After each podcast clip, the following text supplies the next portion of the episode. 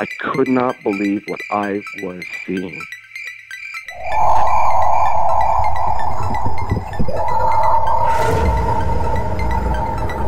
I could have filled the back of his head with 556, which is an absolute joke.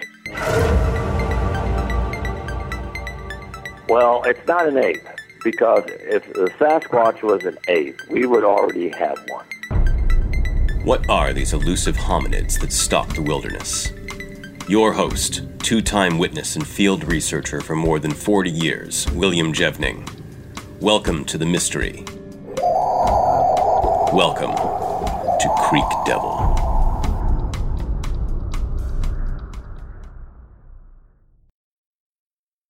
Hello, everyone. Welcome to another edition of Creek Devil. Carl is joining us today. Carl, how are you? Oh, I'm doing just fine, sir. And yourself? I'm good. Tom, would you like to kick this off? Yeah, absolutely. And before we do that, I just want to thank everybody for joining us. And if you like the show, please let us know. Click the like and subscribe if you haven't subscribed already.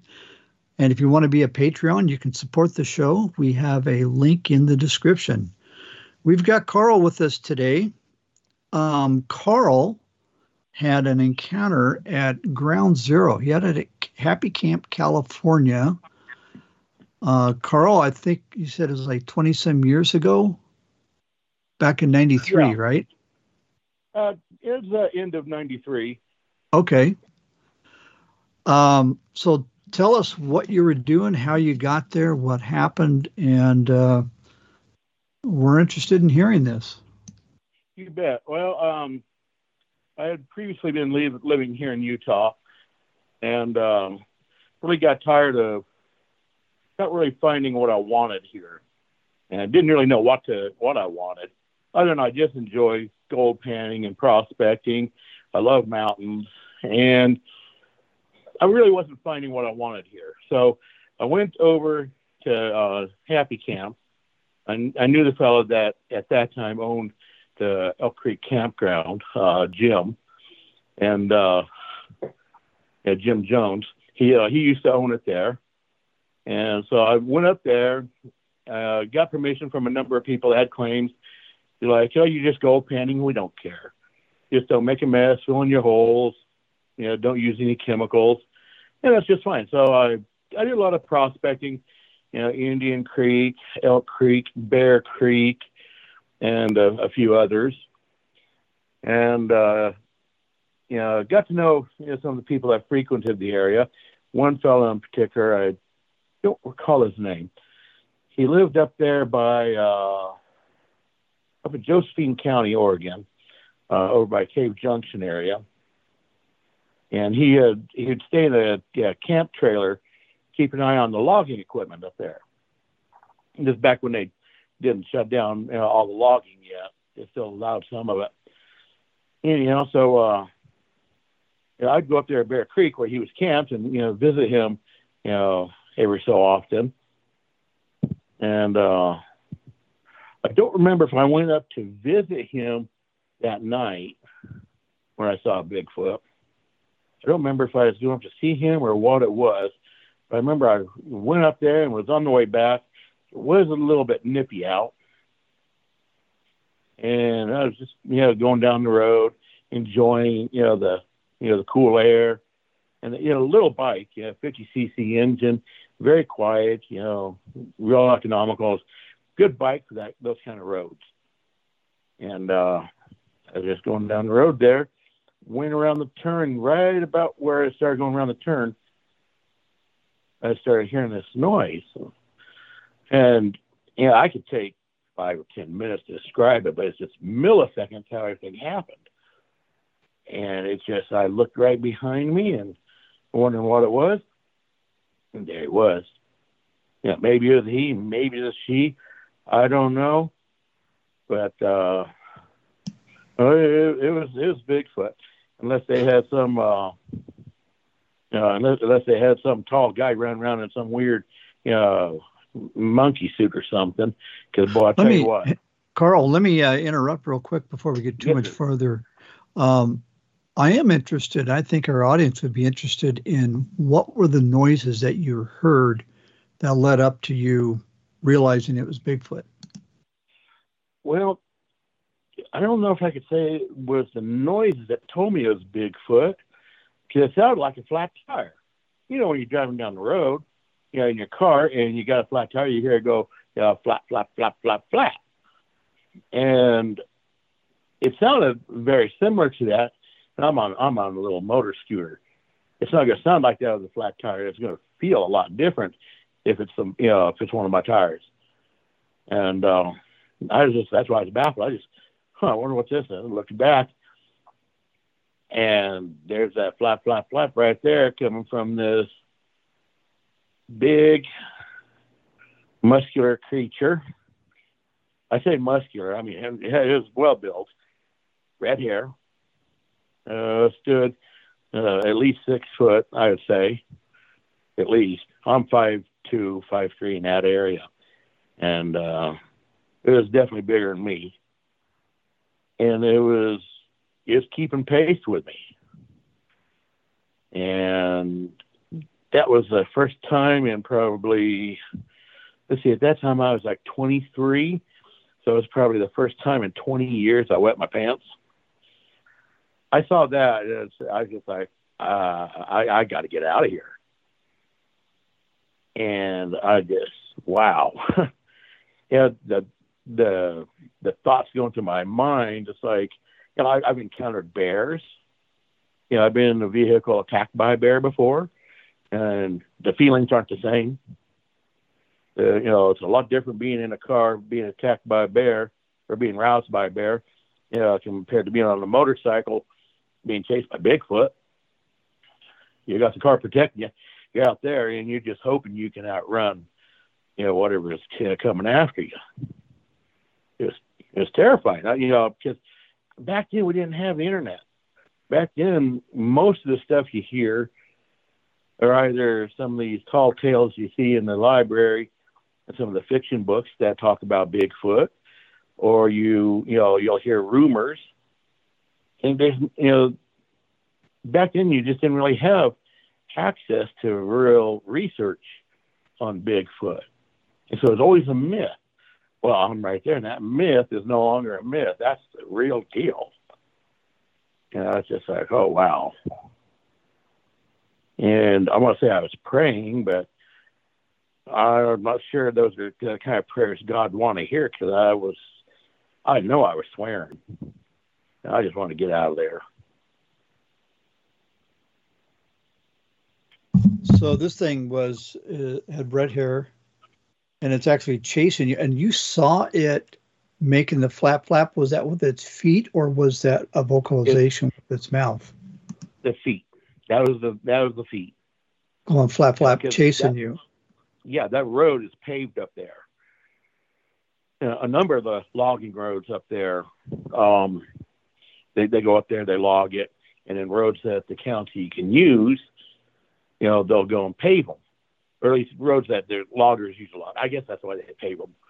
But it's it's asphalt, and uh, I heard it, and it was. I can't say it was loud. I can't say it was loud. I really don't remember how loud it was, but it's something noticeable. Hey, Carl, I'm familiar with that area. What uh, from Happy Camp? Which direction was it? Uh, Elk Creek Road. Elk Creek. You go from uh, Highway 96, go across the Klamath, um, go over the bridge, and just follow the main road, and just keep going. You follow the road for about maybe oh, I forget this about maybe five or six miles, maybe more. That uh, over on the left hand side, you got know, some steep uh, country, like some cliffs. Yeah. Over on the right hand side, you got cliffs dropping down to the Klamath River, or not the Klamath, the uh, Elk Creek. Mm-hmm. And then you come up after a short bit, and you got a, a turn in the road goes to the right. It goes over a bridge. And then at that point, you pretty much leave, losing sight of the Klamath. You go up a ways, and like maybe a mile or two past that bridge, I think it is, there there was a small ranch on the left hand side. Okay. And this this was maybe a couple miles uphill from there. Okay. And I I want to say it was I want to say it was down below Bear Creek, but it's been so long since I was up there last. I don't know if I could be accurate on that.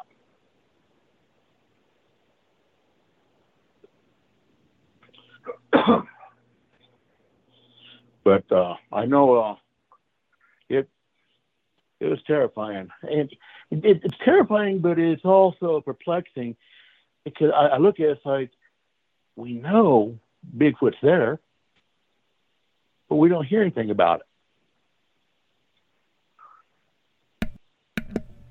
Yeah, it's they stay hidden. I mean, that's rough country anyway. Well, yeah, it certainly is rough country, that's for sure.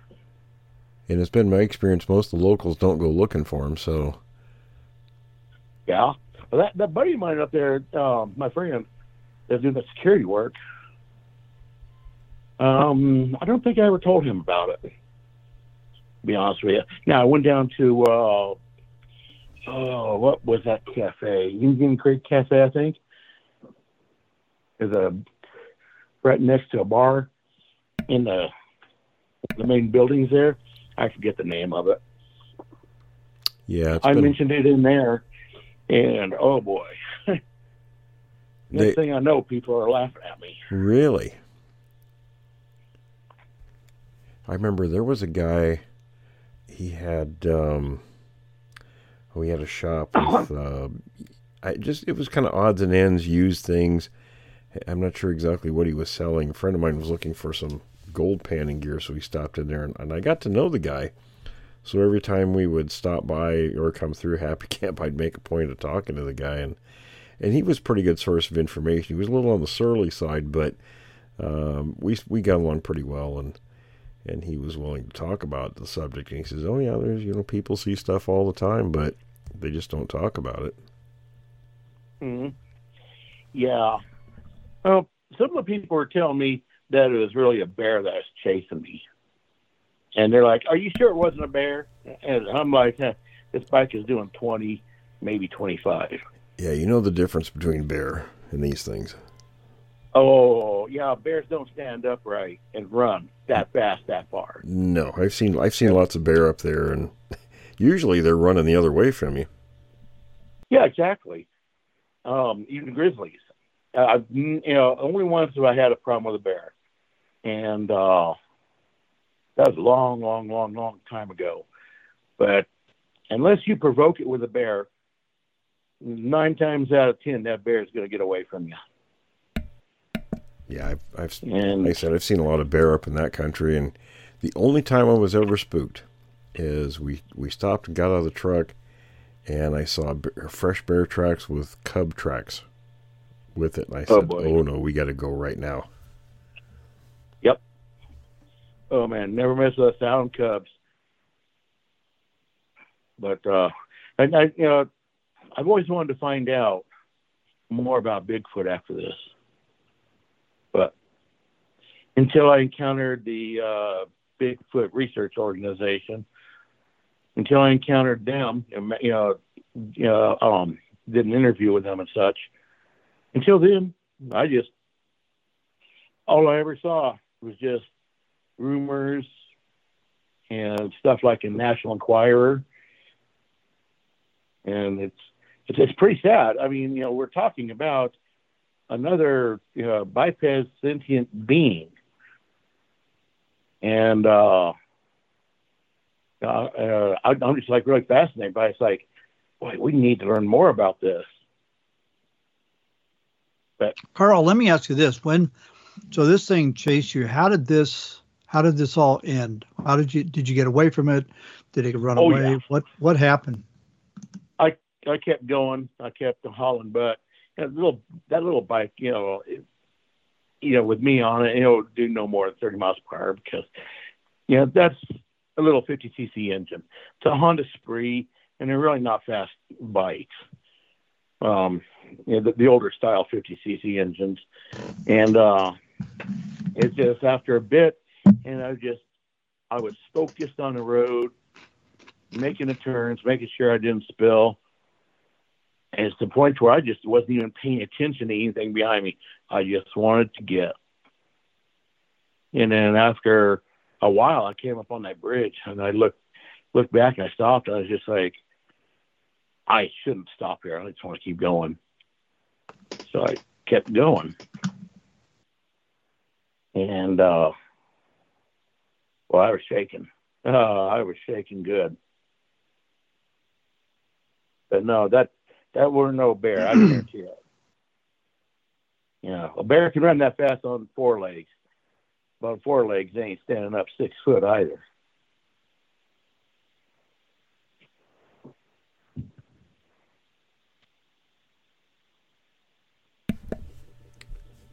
Are you there, Tom? you know, yes. do you, do you know of anybody else? Have you heard anybody talk around the area there when you lived there that seen anything? I mean, that was willing to talk about it. Um, that was willing to talk about it. No. Yeah. Or, or do you think? I mean, Happy Camp to me seemed like it, it was pretty a pretty tight community, pretty closed mouthed. It, it is. It's a, it's it's more like a community of introverts. You know, small towns are like that. I mean, you, you don't be a socialite and live in a small town. Um, And that one's kind of a ways out, so I can see that. yeah, yeah. There, there's there's like two species of people there. I say two species. I don't say it's the right word for it, but there's just two groups of people. You have the locals, people that actually live there year round, people that uh, were born and raised there. It's actually their home. And then back then, dredging was permitted, it was allowed. And so you had a lot of people that were into recreational mining. Some people you know, were actually doing it for a living, but they weren't really local. And, you know, it, it seemed almost like there was, uh, you know, the, the locals didn't really like a lot of the recreational miners.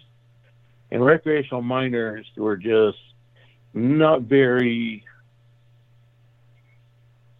I don't know if I could really say that they were polite or impolite, but it's just almost like there's like a social barrier Yeah. between the two groups. Not a real And friendly the- the bunch. yeah, the, the locals just wanted them to go away. And except for those that make money off of them, but the other side, you go do business with the local and then leave because they don't want you around. Right. Now, me myself, I get along just fine with the locals, which I don't know, just just me, I guess. But uh, you know, so far I seem to get along just fine with them. But then I don't. I'm not a dredger. I'm not a logger. I don't go there to make a killing or off of you know, you know, recreational mining or off of logging. I, I can't explain it. Hey, Jerry, I I'm going to along with it. I want to back up for a second. So earlier today we were talking about it, and I'd ask you for some of the details, a description of the creature, and Yeah. you. I like your description. So if you could tell everybody what did it look like, and you know the color of it, and you know what did you see? Sure. Well, it was about, I'm guessing around six, maybe seven foot. And uh, I would say about medium long hair, red. And when it was running, I only took a you know a brief note of it, but when I look back on it, I'm like, it sure seemed like that hair was rather silky like. You know, he just you know I can't really describe it. Uh, It appeared to be silky like, but it was just uh, it, it was coarse, but it, it did pretty well, you know, looking silky, and um, was red. I mean, I looked at it in my you know tail lights, and you can tell red hair from black or blonde, you know, hair, even in you know the red tail light. Uh, it was definitely red, and. uh is certainly muscular. I, I don't know. I wish I could answer better on that, really, because I only got a brief glimpse of it. Now, and this was at nighttime, correct? Yes. Okay, and we Yeah. talked about that a little bit. Even at nighttime, with your tail lights, if it had been black hair, you, can tell. Oh, yeah. and and the red hair is going to be lighter, and it's going to be uh, probably illuminated a little more by your tail light. Yeah, uh, I would say it was wider. It, it wasn't wider. You know, and the and the tail light there, I would say that that red hair, I would say it looked more, yeah, deeper red. Okay, now this was, I believe we said, is sometime in August, maybe late August. Um, what what time of night was it? Oh, boy, I don't remember. I'm sorry. It's dark out. I remember that. But it was dark. Yeah. Okay. Oh yeah. Yeah, it was it was dark out and uh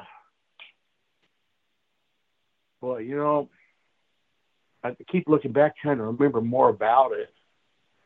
Um I remember Jim, you know, thought I had been, you know, drinking too much when I told him about it. that didn't seem too enthusing about it. Um, Well, here's the thing. Um, well, I, I wish I could tell you more, but I don't know what else there is to say. Yeah.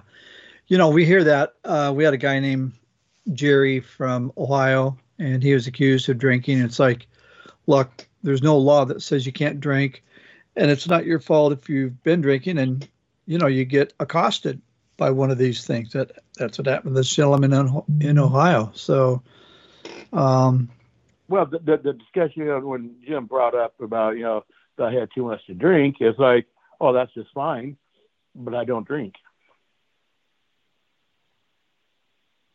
So it's like, uh, I had at that point, I'd been dry for since spring of '93. So it's like up there when I was in California, not a drop.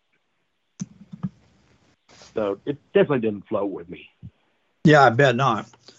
And you know, that's what they're really saying is it sounds like they're saying we don't believe you. There's got to be some other explanation. And they start grasping at straws. So um And you know, or what have you. you know what's funny about Happy Gaslighting. Camp? Is Happy Camp has all kinds of carvings of Bigfoot all over. They they capitalize or try to capitalize on the image, but then they have that attitude. Yeah. Yeah it, it it's sad. It really is. I just i wish that there was more information from legitimate research on bigfoot. But other than you guys and bfro i really don't know of any others Well, we can we can share some stuff with you, Carl. I know I've I've been wanting to go back to California. I want to go back up there to Happy Camp, and and yeah, if I had a chance, I'd sure like to meet Bigfoot again. And this time, I don't think I'm going to be running away so quick. Well, you want it you want a um, a heftier motorcycle. Yeah, it's not going to be a little 50 cc. Right, right.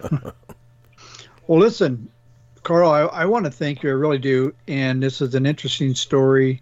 Uh, I want to say also thank you to Will because he's got a lot of local knowledge there and knows knows the area very well. So, kind of paints a, a little richer picture of of the whole encounter.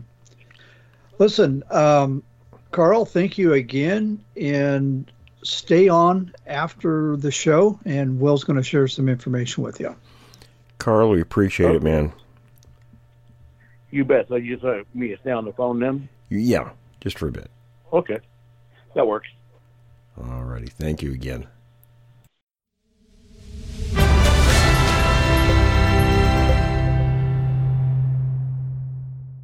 In Bigfoot history, Northwest Territories, summer 1952. Murray Lloyd of Yakima wrote to Roger Patterson that while in camp one evening he saw a creature about nine feet tall and quite heavy standing by some blackberries about 75 feet away, watching him. After a few minutes it walked away. Rogers notes give no location.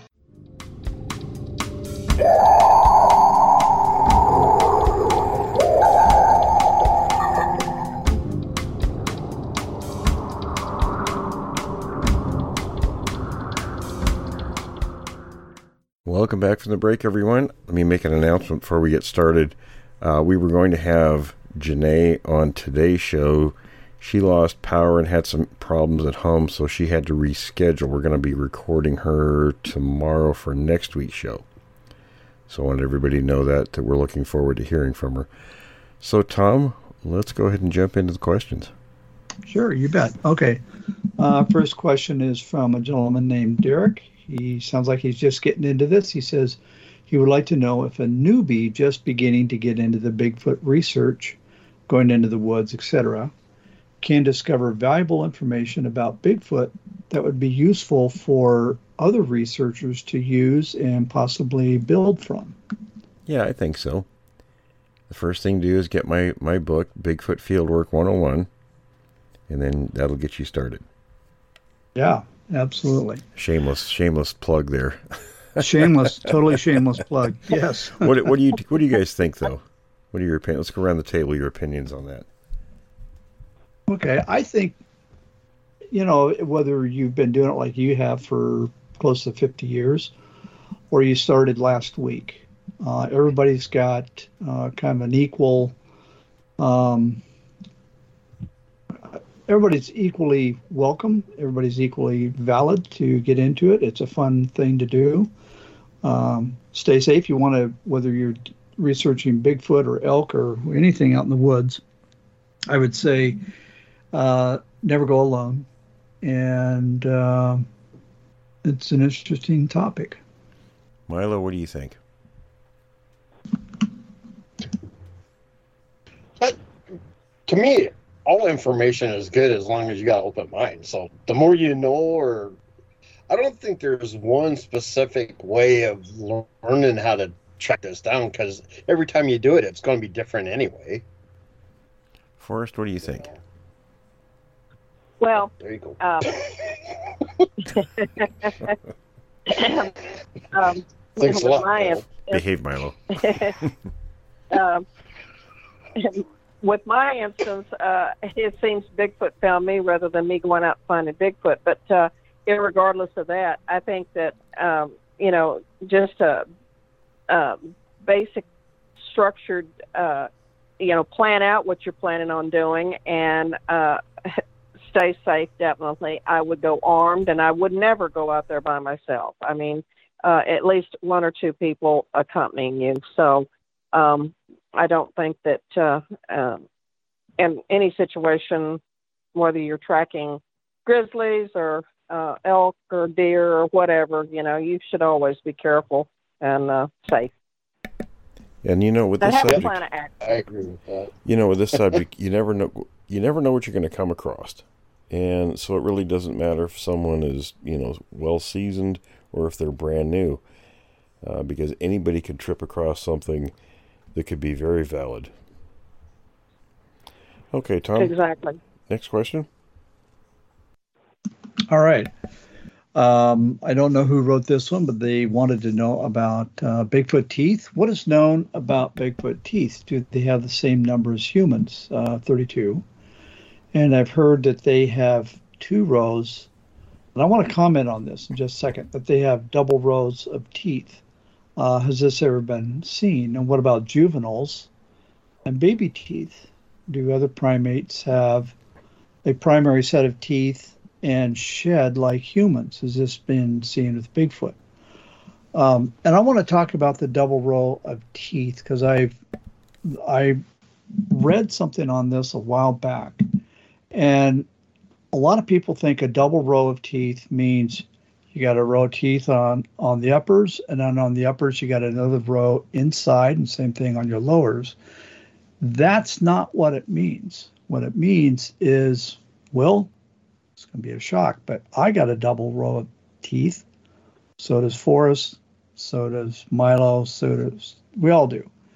It just means a double row of teeth means you have uppers and lowers, and that was the way dentists would describe teeth back in the day, back I think like back in the early 1900s, 1800s, um, so forth. I don't know, Forrest. What are your thoughts?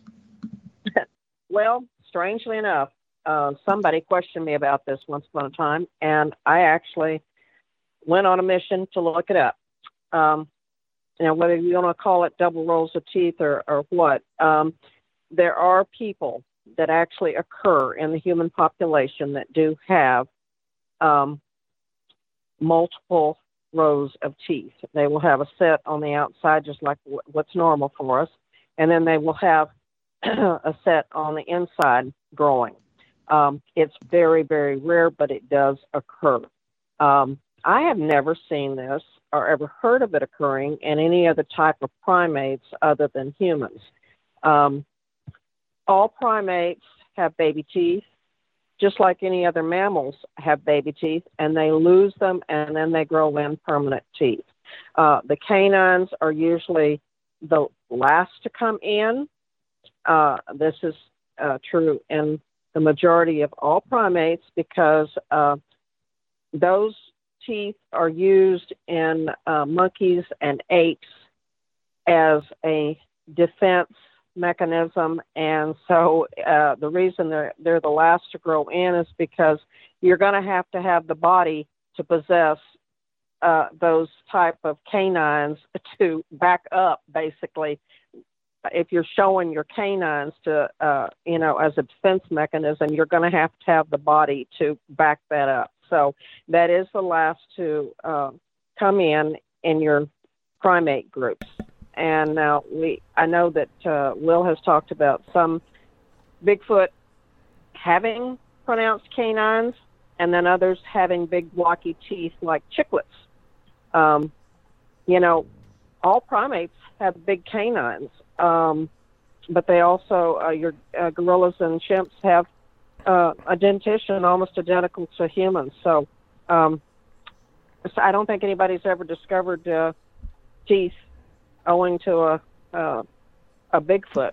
So, uh, I mean, we have teeth for Gigantopithecus blacki, but uh, uh, and they're big, big, large, big, large uh, teeth. So I would assume, I'm assuming, because of the size of Bigfoot, that they would have uh, larger dentition as well.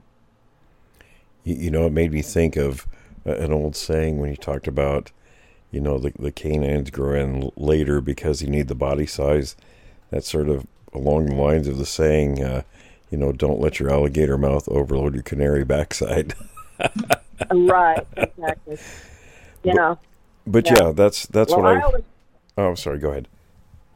No, I was just going to say. I always thought the when they talk about these giants that they find and they have double rows of uh, teeth, I actually thought that's got to be a bunch of malarkey, and I looked it up and went and pulled some books and stuff, and actually even talked to my dentist, and he said that it does occur in the human population. It's very, very rare, but it does occur.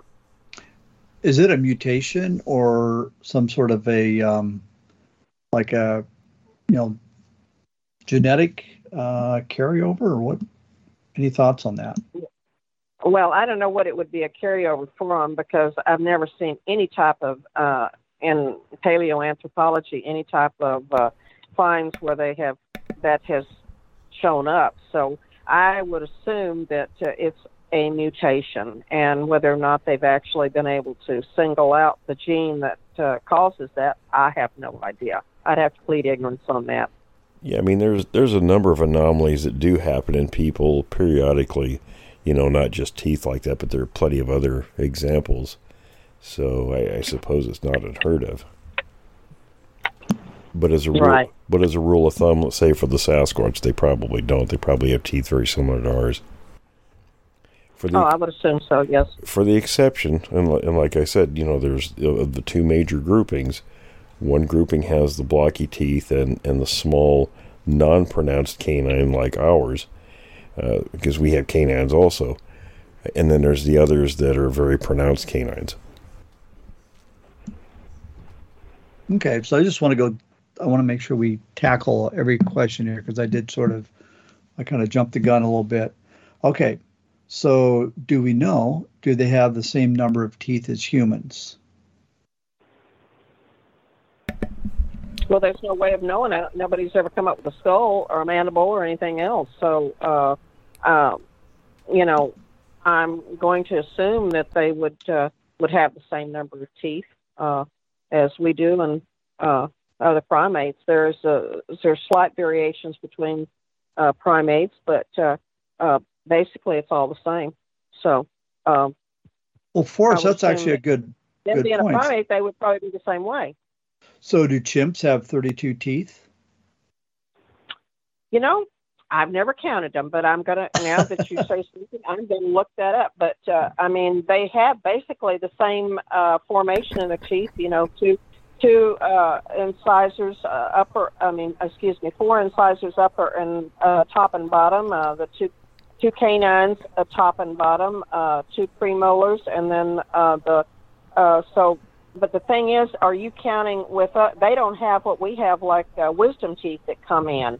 So, um, you know, if you're counting that as uh, part of the, the 32, then uh, know that they would, uh, theirs might be different. But I'm I'm going to look that up because you know what? That's not something that I ever actually Yeah, I think I think I recall from that. I think I recall from And I haven't been the inquiring minds. yeah, I want to say from my coursework years ago they talked about uh, chimps and gorillas having and it, it's it wasn't the exact number but it was very close and I can't remember if they were one or two, uh, two two or four less or more. I think it was less than what we have.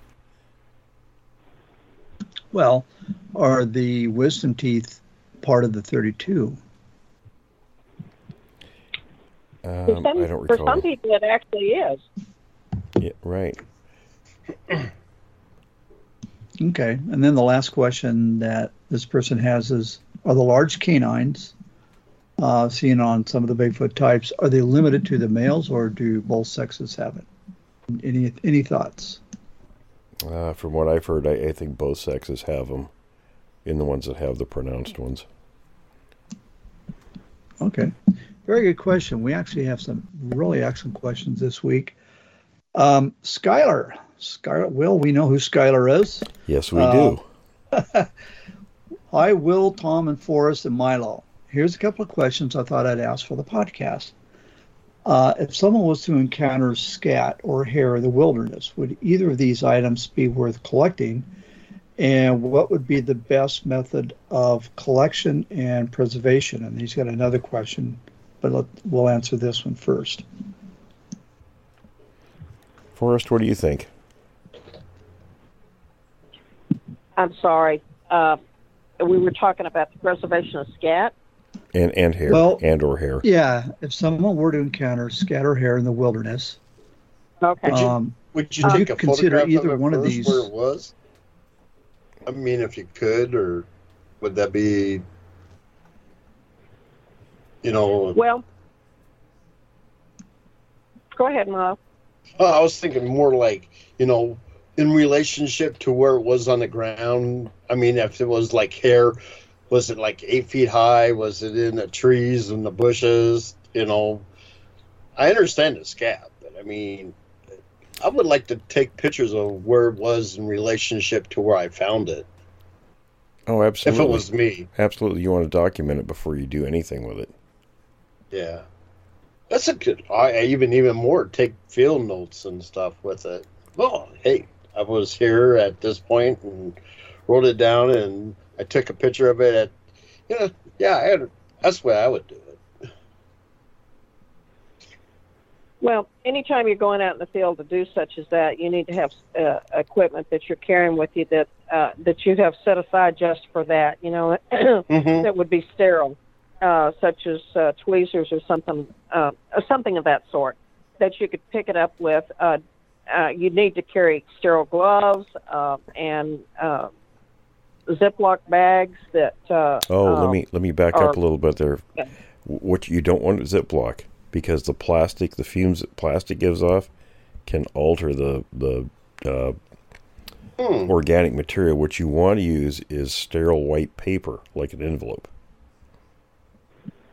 Uh, okay. Well, see now, uh, we used to use uh, Ziploc bags for putting stuff. in. Well, I, So I found this out. I was not even aware of Yeah, that. I found so this I, out I have learned something new. I found yeah. it out years ago with a, a, a guy that I used to go to the field with, and and he was pretty knowledgeable in those kinds of things.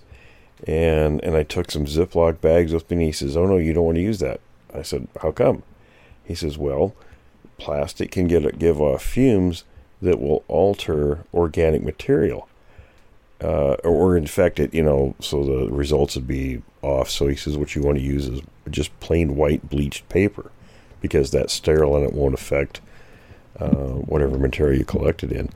You know, or uh, I used to carry also. I used to get these little. Uh, they kind of look like test tubes, sterile glass uh, with cork, and the cork is uh, also uh, something that doesn't affect organic materials. Okay, yeah, so well, here's a glass question. is uh, perfect. Perfect. Yeah. How big of a envelope are you going to need? to put the poop in, Right. don't- Tom. You don't put poop in an envelope, unless you're sending it to somebody you don't like. You're going to need a Safeway bag. No. Oh heaven. So how about like evidence be bags? that's Would when that work? I mean, what's come in handy. what's the difference between an evidence bag and a plastic bag? I mean, Well, is that- again, the plastic, you know, it the, it gives off it can give off fumes depending on you know the manufacturer, I suppose. great. There goes all my sandwich. But well, but I, I think some of the forensic kits actually have um, paper bags. uh huh, huh?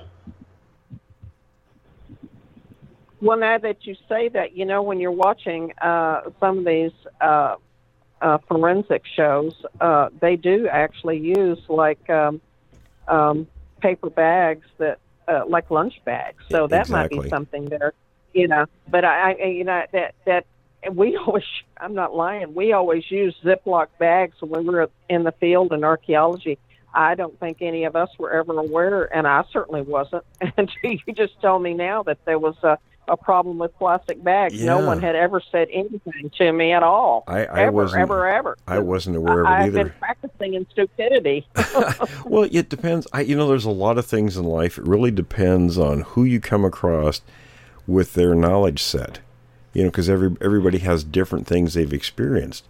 So I just happened to come across and, and work with a guy who who was familiar with all that uh, the forensic stuff, and and he explained some of these things to me. So I changed my methods of you know how I was operating, doing things, and and, I would say even for things like here, what what you want to do is carry a you know carry a micro. Um, um, I can't think of the word. I'm I've been up since three a.m. Magnifying I'm- glass? A magnifying glass, exactly. Carry a magnifying glass, and and if you and I do this for the for the trees, the ones that are broken, the territorial markings. And and Tom will tell you, you see me do it. You'll spend time in the field up my face is right up on on the tree trunk examining every inch of it looking.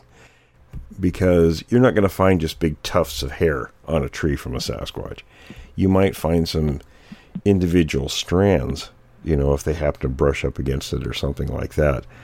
Uh, and that's where you want to have a sterile sterile tweezers but the magnifying glass is you know very useful. You know you're out there you might you know you look like uh, you're, you're the inspector out there looking at stuff but you know what? It's a very useful tool. And it's just a little thing you want to keep in your uh, pocket because uh, that's how sometimes you know you look at something with your naked eye and you might not see anything but pull a magnifying glass out and really get close to the tree trunk and, and you can very well come across hair. That's really interesting because then I wonder if you could get like latent palm prints or whatever off of stuff like that. Well, I've got pictures that people have sent me. Tom, Tom, you even had prints on your truck. I, I don't know, I don't know how many prints Oh, yeah. I have photographs of from all across the country, Mhm. where there's either handprints with finger uh, fingerprints on them. One truck, in fact, a guy sent me on one side of the truck that had, had handprints, fingerprints on it, and his brother-in-law was a actually a a senior crime scene investigator for a major city uh, who prepared the prints. They took photographs of them, but before he could lift the prints, it rained. Uh, but at least we had the photographs. But on the other side of the truck, there was a nose smudge, an oily A nose, smudge. Yeah, where it put its face up on the glass. Wow. So yeah, I- there, I have plenty of pictures of stuff like that. So yeah, absolutely.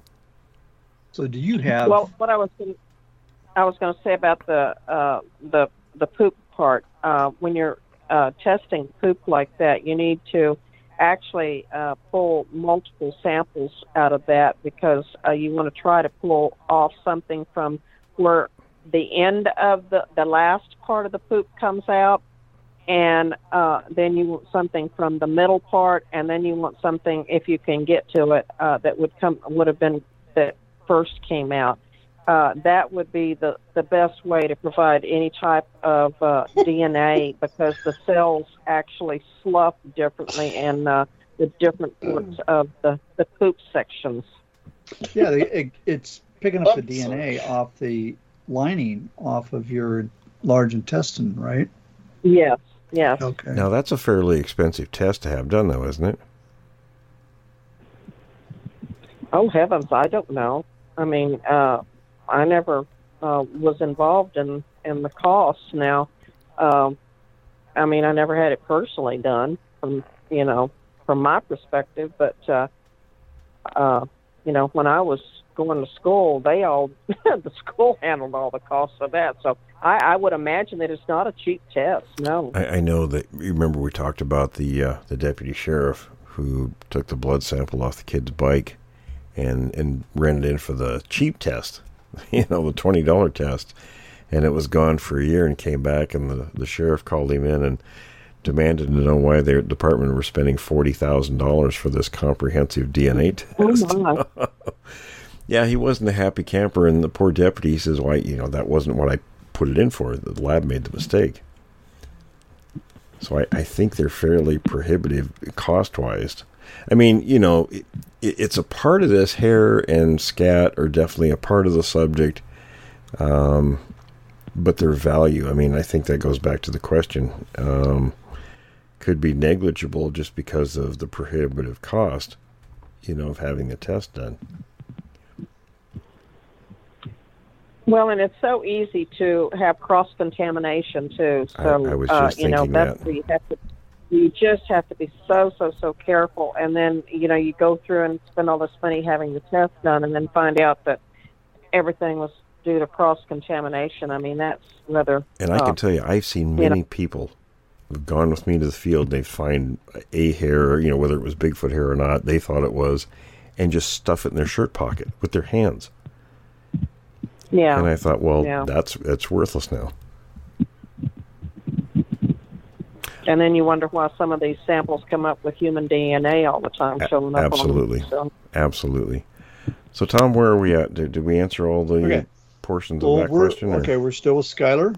Okay. And Skylar says, in the uh, unlikely event that somebody was to come across a freshly dead Sasquatch or even a piece of one, would there be any piece of the body worth collecting and preserving? And if so, which piece and why? Such a thing were to occur, um, who would you who would you take it to? Who, who would you present Well- it to for uh, you know for disclosure of hey look at what call, we found? call me. I know where to. I know where to take it.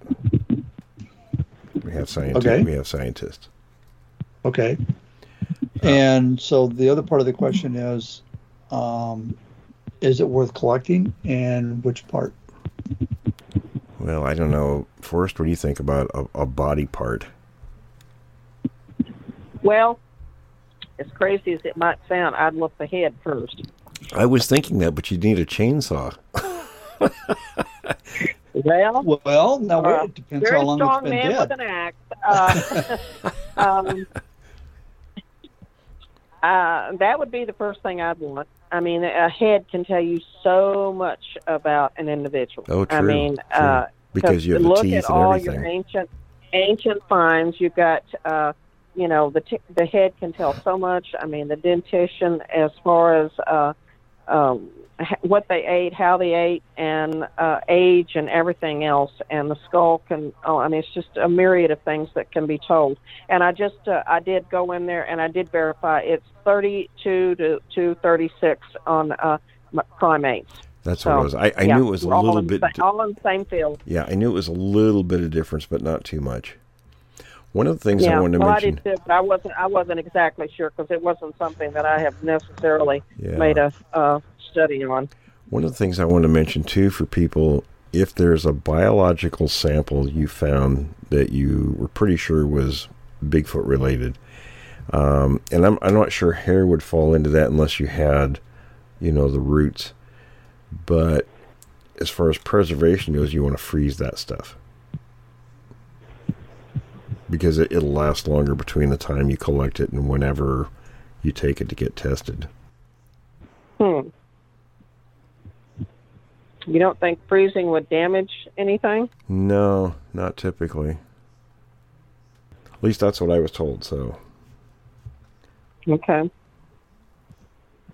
Well, we want to put it to the test. we just got to go find it. I had poop I brought back one time and put it in our freezer. and My girlfriend at the time was not very happy about that.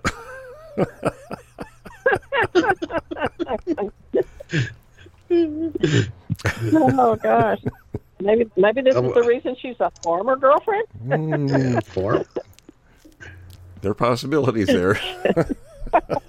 That'd be like me going out and picking up squatches, poop out in the yard and put it in a freezer, and Jeannie see it. Yeah, that'd be about. Yeah, I don't see me doing that. okay, Tom. Did we answer everything for Skylar? Okay. That was okay. So those are the questions Skylar has. All right. Thanks, Skylar. Um, yeah, yeah, absolutely. Okay, a couple of questions. Um, this person has heard us mention on a recent show that our main goal was to prove the existence of Bigfoot uh, to the public. Does that ultimately require tracking down and killing one uh, to obtain a definite specimen? And what would be the main way to prove it finally? Well, I, can tell you, most scientists would say that's what you're going to have to do. You're going to have to have one on the slab. And I, I've spoken to a few, especially you know our friend John, who's a forensic anthropologist, and without batting an eye, that was his response. He said it's not it's not unheard of. You know, it's very routine in in uh, science to do that to take a specimen to, you know, prove their validity. Well, that's what it takes. Okay. Well, Uh, what do you think that'd be the only happens- What's that, Forrest? No, I just said that would be the only way to prove it. I think we're at that point. It's it's probably the you know that's where the line is drawn. I think, you know, for it to be concrete in everybody's minds. But that I think it would be a chore. But that doesn't it'd be mean, yeah, that doesn't mean for anybody just to go out and try to do that because you got to contend with the rest of the group. So you might take a pot shot at one, the rest of them are going to have you for lunch. Okay. Next question is same person. What do you think happens to the science world and broader society once it's been conclusively proven? Hmm, that's a good question. I don't think I could give any one answer. What do you all think? Well, Well, I think you're probably correct. Yeah.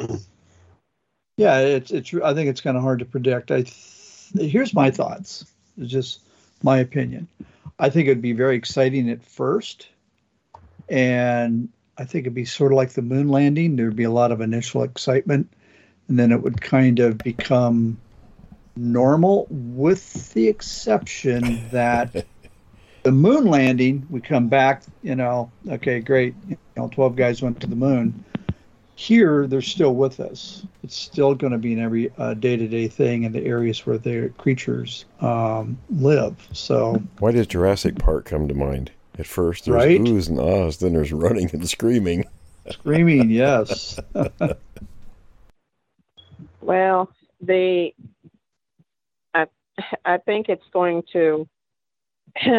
I view it kind of like the uh, UFO situation, where for so many years, uh, since I can remember being a little girl, that people always said that if uh, the the general public was made aware that UFOs actually really exist, that we were all going to go crazy and and there'd be riots in the streets and uh, all the Bible thumpers would be losing their little minds and and then what happened this year?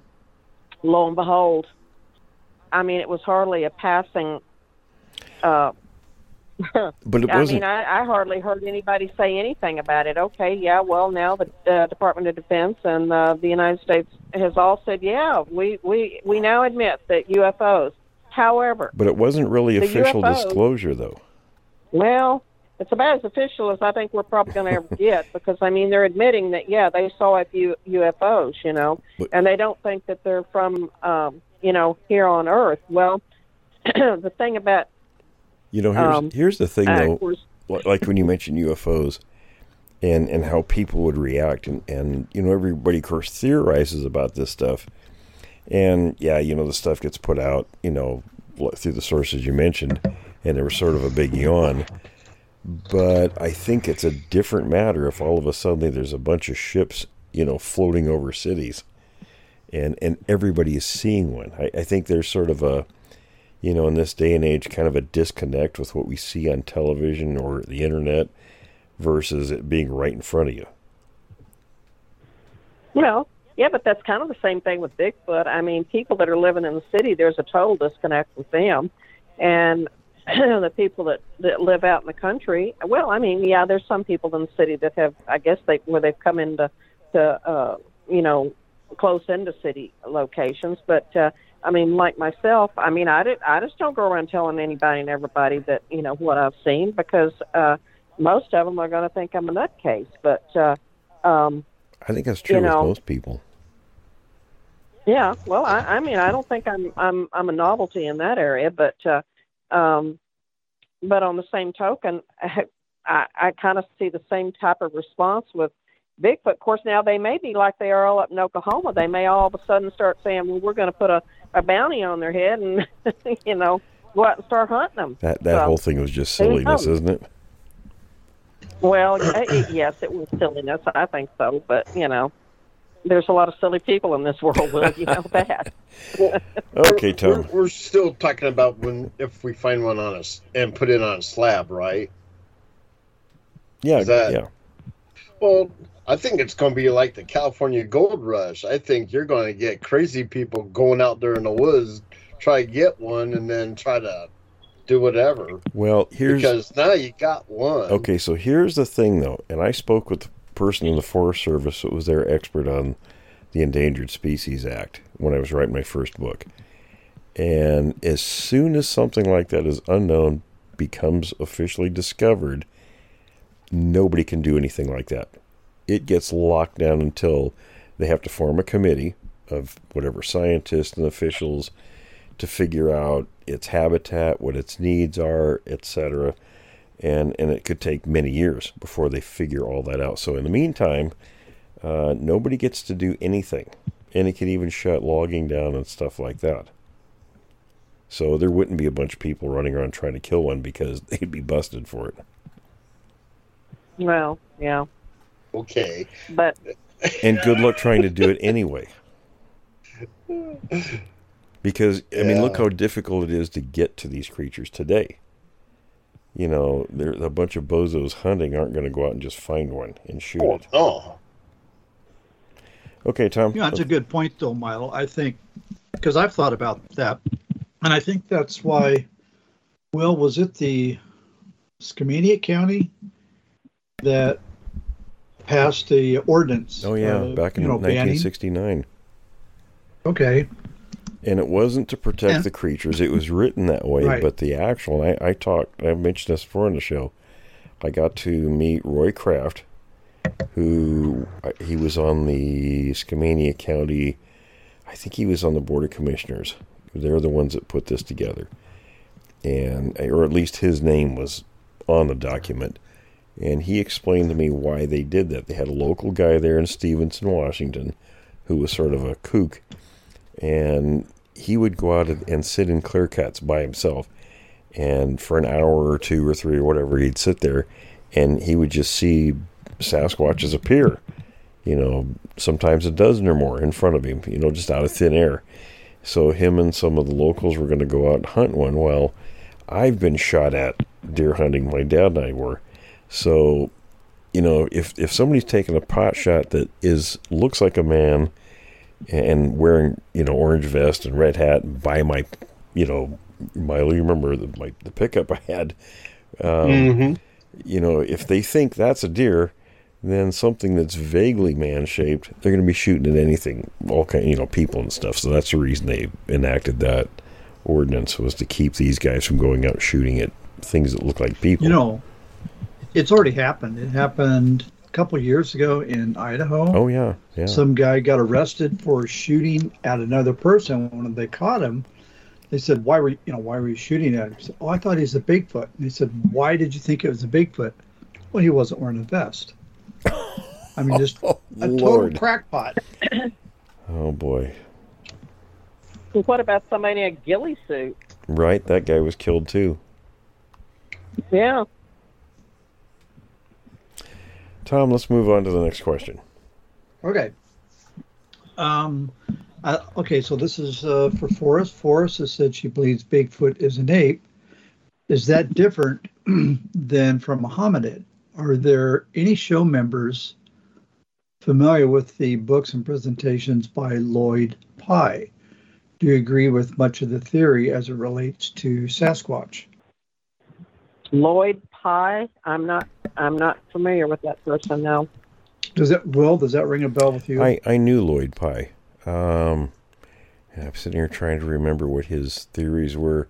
It, it's been a while. He's he's been gone a while. Okay, so- he lists them here. Pye believes that Homo erectus, um, I want to try to pronounce this Neanderthal, Neanderthal hats, and other types never died out. In fact, their bipedal uh, walking is better than humans, okay, and that they aren't ancestors of humans, but they're a fully separate line. Basically, he believes that all Bigfoot types across the planet are just uh, Miocene hominids that have continued on into modern times. So sort of like some sort of a relic that has just continued on, and we never, you know, haven't officially discovered them. Uh, they live in forest areas, and and human pressure throughout history has simply pushed them further into uh, deeper habitats to avoid humans. So that's it in a nutshell. Well, what, well, he and what I, what he and I agreed on a lot of things when we chatted. Um, I, I understand what he's saying, and I, and I, do- I do agree with the overall, I guess, because we talk about the different types of Bigfoot, and there's the type four that I think really isn't a Bigfoot creature. It could very well be one of these other relic hominids, like a Neanderthal or something like that. Um, I do know from I read, I think it was that long ago, wasn't it? Forrest, they said that they think there were at least seven other hominids living at the same time as Homo sapien. Yes, and and I think in the last show, you know, when I brought up the uh, Homo naledi, Mm-hmm. uh, they were actually shocked when they got the aging back on those uh, fossils because the one thing they had noticed about the fossils that the fossils had not turned to uh, stone stone like most of your um, um, Australopithecus uh, and you know early early They weren't fossilized. And yeah, they they they were fossilized to a certain degree, but not like in the uh, the others were. So they had noticed that uh, that there was a difference in weight because you get the older ones that uh, have really truly fossilized. They're heavy because they're basically rock. Yeah, right.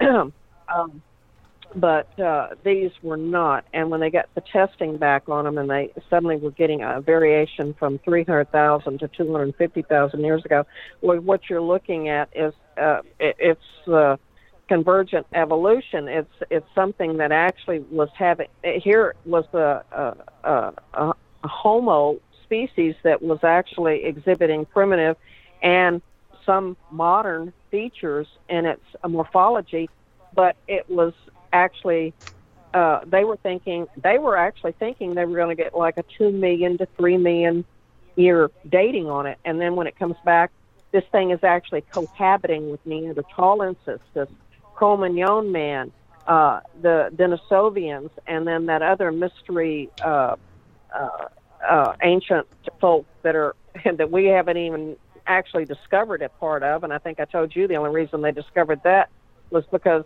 there was a uh, people over in Melanesia that kept showing this ancient um, ancient thing that was showing up in their DNA, a trait, and so they realized that oh my gosh, there is another there is another Homo species out there because these people that's where these people came from. They're all they all have it, but they just haven't found pieces and parts of this particular Homo species yet. And I'm, I'm before it's all over with, we're gonna you know what, people have to realize when they see one one fossil, that is a fossil that rep- may represent thousands of individuals. Yeah, I think I, the, I think I the act of fossilization is so so uh, peculiar and particular that to find multiple individuals like they did of this Homo naledi, uh, and these guys are cohabiting with all these other uh, Homo species. So uh, it, it, it's perfectly.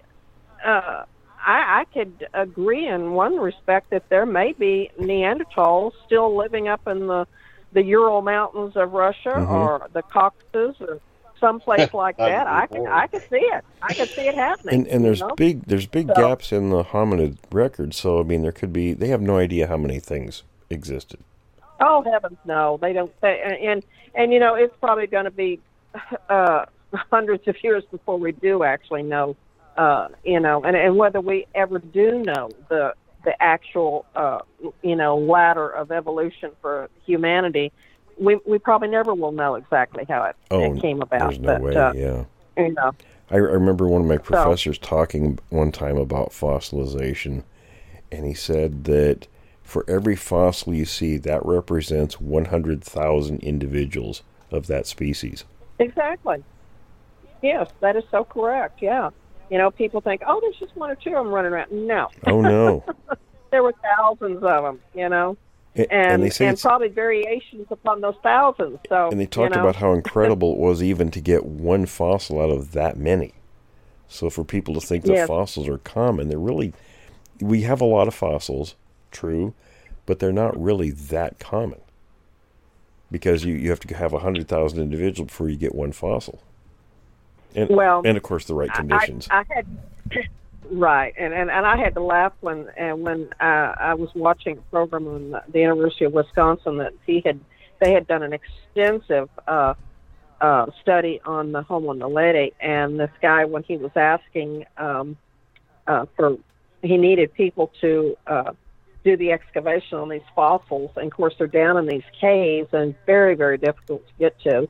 And he put out a, a request and they had to have an archaeological background an anthropological background. They had to be spelunkers and they had to be skinny. And they had to be available within a month. And surprisingly enough he figured nobody would answer it.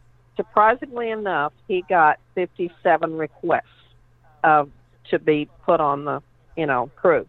And out of that he picked six. And believe it or not they were all women. Very skinny women. Oh wow. so, yeah.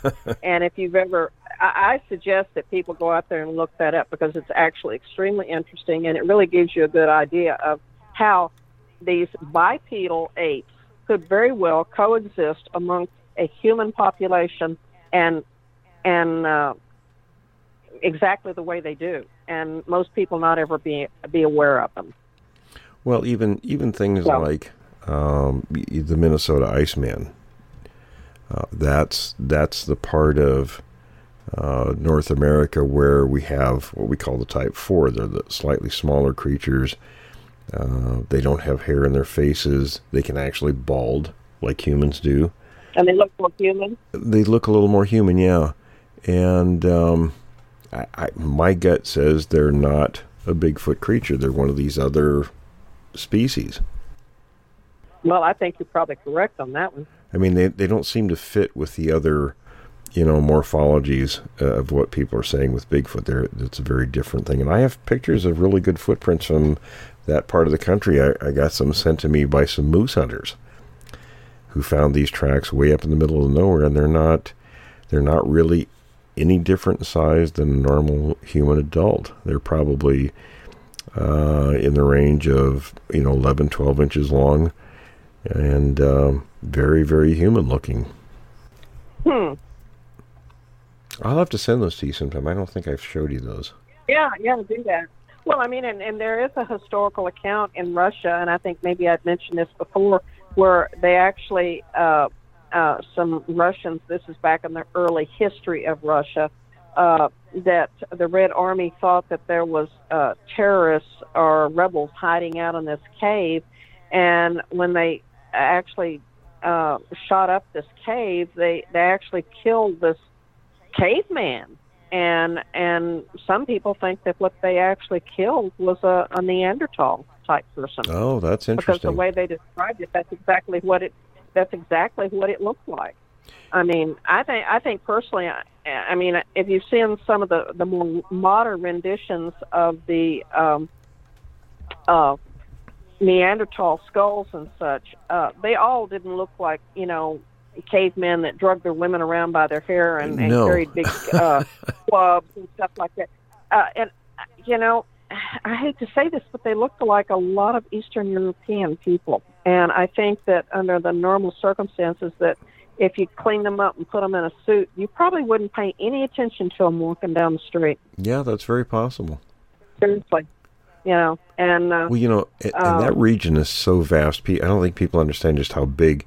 I remember when, after the collapse of the Soviet Union back in the '90s, they had, um, I think it was Weyerhaeuser, had gotten some timber contracts in Siberia.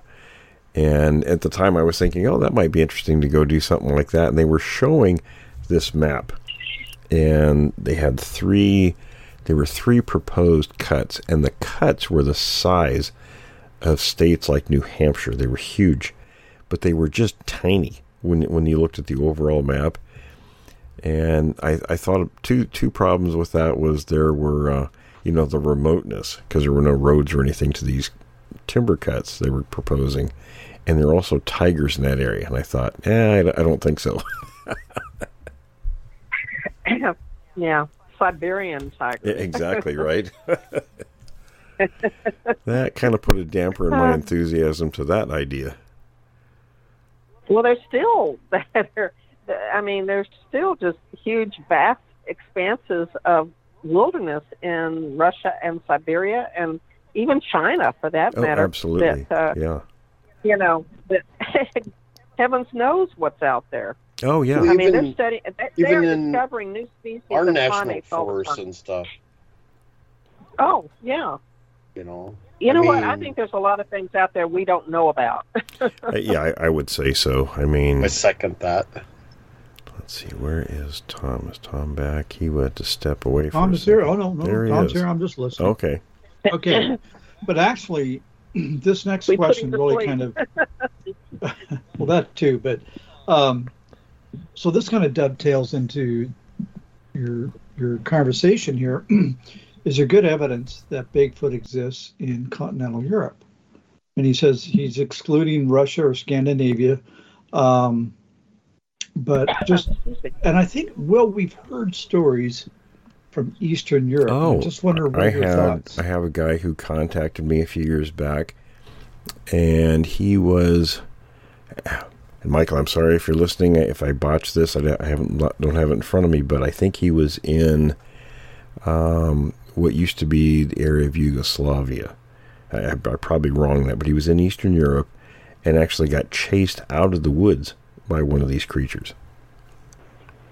I should pull that up and look at it real quick so I can quote it. Go ahead and talk for a second, guys, and I'll see if I can find Yeah, I was going to say because this guy's talking about the Alps, the Pyrenees, and the Carpathian Mountain, and I think, correct me if I'm wrong. Um, Carpathian Mountain does that mountain range extend into Yugoslavia? Let, I'd have to look at that. Oh, okay, You're not asking me. I, I'm gonna I'm gonna read this. well, I this. am asking you. I, am gonna read this. This was well, I don't know. I hey guys. geography. This is I, I'm gonna read this. The email he sent Well, me. that's like Croatia um, and all that now. Hey, hey guys, Give me a sec, will you? I'm going to read this. Yeah. This is the story from Michael Kilcourse, is his name. He says, Hi, William. I was glad to hear back from you as soon as I knew a man like yourself was very busy. Let me start by saying this experience occurred. I had no knowledge of the Sasquatch.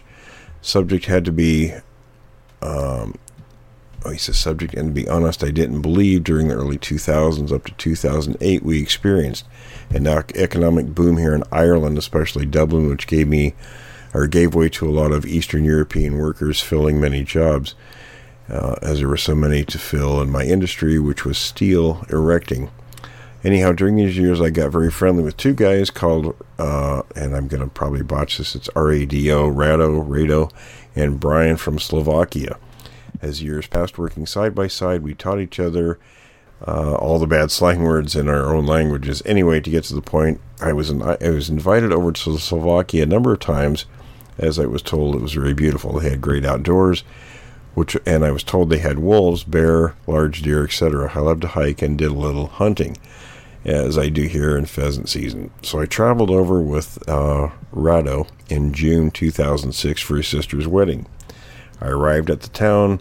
They lived about 150 miles west of the airport realized it was more of a village rather than a town, which disappointed me in the woman department. Sorry, he was putting some personal stuff in here. Uh, he says, on the other hand, the scenery was stunning. Heavily forested mountains, lakes, etc. We met his family and hit the nearest pub for a catch up with Rado's family. Uh, he says he couldn't understand a word. He says, all night, but enjoyed the wheat beer. And he was talking about, you know, how much he was uh, spending time with the family. So he says, at the end of the village, there was a small, um, let's see, he said his family, sorry about that, I have to back up a little bit. He said he was always up at 7 a.m., the rest of the family was sleeping, so he decided he was going to go for a hike. He said there's a small trail that led off into the forest, so I decided to walk a little and see what birds I could spot, if any. But I could hear the forest was waking, so uh, the morning sounds were refreshing to hear. He says I'd walked about 15 minutes or so in the small dirt track that wound through uh, the uphill steep climb. Then I realized how quiet it was compared to when I had first started. There was no birds, insects, nothing. He said, I started to worry in case I got lost, so quickly spun around and started to make, way, make my way back when I noticed something bipedal was walking in unison with me. But inside the, inside the thick tree line, sorry, I'm stumbling over myself, folks. I stopped and it would stop. I yelled a few choice words. Guys taught me in Slovak. Um, he says, and carried on. Every step was copied nearly stride for stride. I stopped again and it stopped again. This time the tree line was kind of thinner, so I could make out a big black outline, seven foot or so, seven foot or so in the underbrush, so uh, no features. I didn't need any more hanging around and took off like a scalded cat. I could hear my heart beating in my chest. To my horror, this thing was also running. I could see down the hill, exit out onto the cobble road that led to the village, about 200 meters away. Then I noticed the heavy footfall had stopped. I looked around uh, while still running. So he said apparently once he came out into this opening, the creature stopped. Uh, but he said uh, it was about 75 feet away from him. I would say it was seven feet tall, but it could have been bigger. Um, he just he wasn't really sure. He said it was built like a huge weightlifter uh, from the side, a huge physique, hair but not really thick, and um, so that was kind of that. Sorry for the stumbling around there on my words, folks. I, am not a real good at reading things. Um, but that was his story. That's a direct witness account. When did he say this? This was 2006. Post 2006. 2006. Okay. Well, wasn't there the what the the nine? Um, and I'm trying. Oh heavens! I'm trying to think of uh, where they were. The nine Russian hikers that uh, were trying to get their. Uh, they were working on getting their licenses, licensing, and uh, hiking so that they could lead tours and such. Um, and they were all killed up there on that mountain. They actually had a photo that they had taken of uh, one.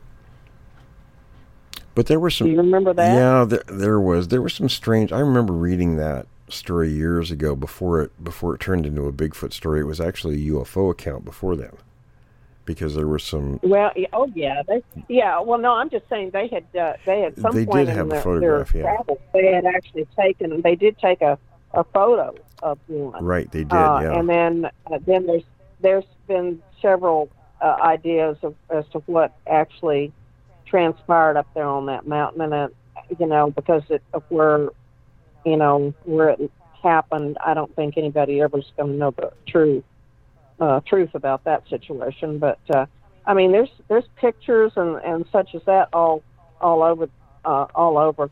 Uh, Tom, the Carpathian Mountains uh, are a 1,500 mile range that stretch from central to eastern Europe on an east and western range, from uh, uh, see the Czech Republic all the way down to Romania. Yeah, so they do. I think there's a little bit of one that pokes into Yugoslavia on the eastern eastern side. Yeah. I But have they're- they're I have incredible seen its mountains. cremation. I need to ask her if she's ever heard any stories.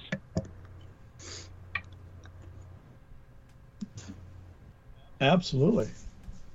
So, um, I think we've tackled that one as best we can, um, especially with that latest encounter. Okay, so he says, "Hello, all." This is our next next uh, question here. I've heard reports of Bigfoot walking and running both upright and on all fours. Do you know if they're faster um, in one mode or the other, either upright or on all fours? does this tendency differ with subspecies or with age? Uh, maybe the type 1 patty types are mostly upright, while the type 3 and type 4s are, you know, may, maybe more comfortable on four limbs for speed. Uh, can they sprint upright? Well, okay. What are your thoughts? You're, talking. There's there's a, a number of things. There are a number of questions. So, um, okay, let's look at a couple of variants. There's the one you see in the Patterson film.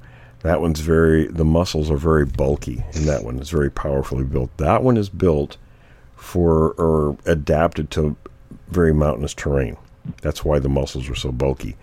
And when you go east of the mountains, where it flattens out into the plains, along like east of the Cascades, east of the Siskiyous, all that region, uh, the creatures are more slender. So they've adapted to open country running.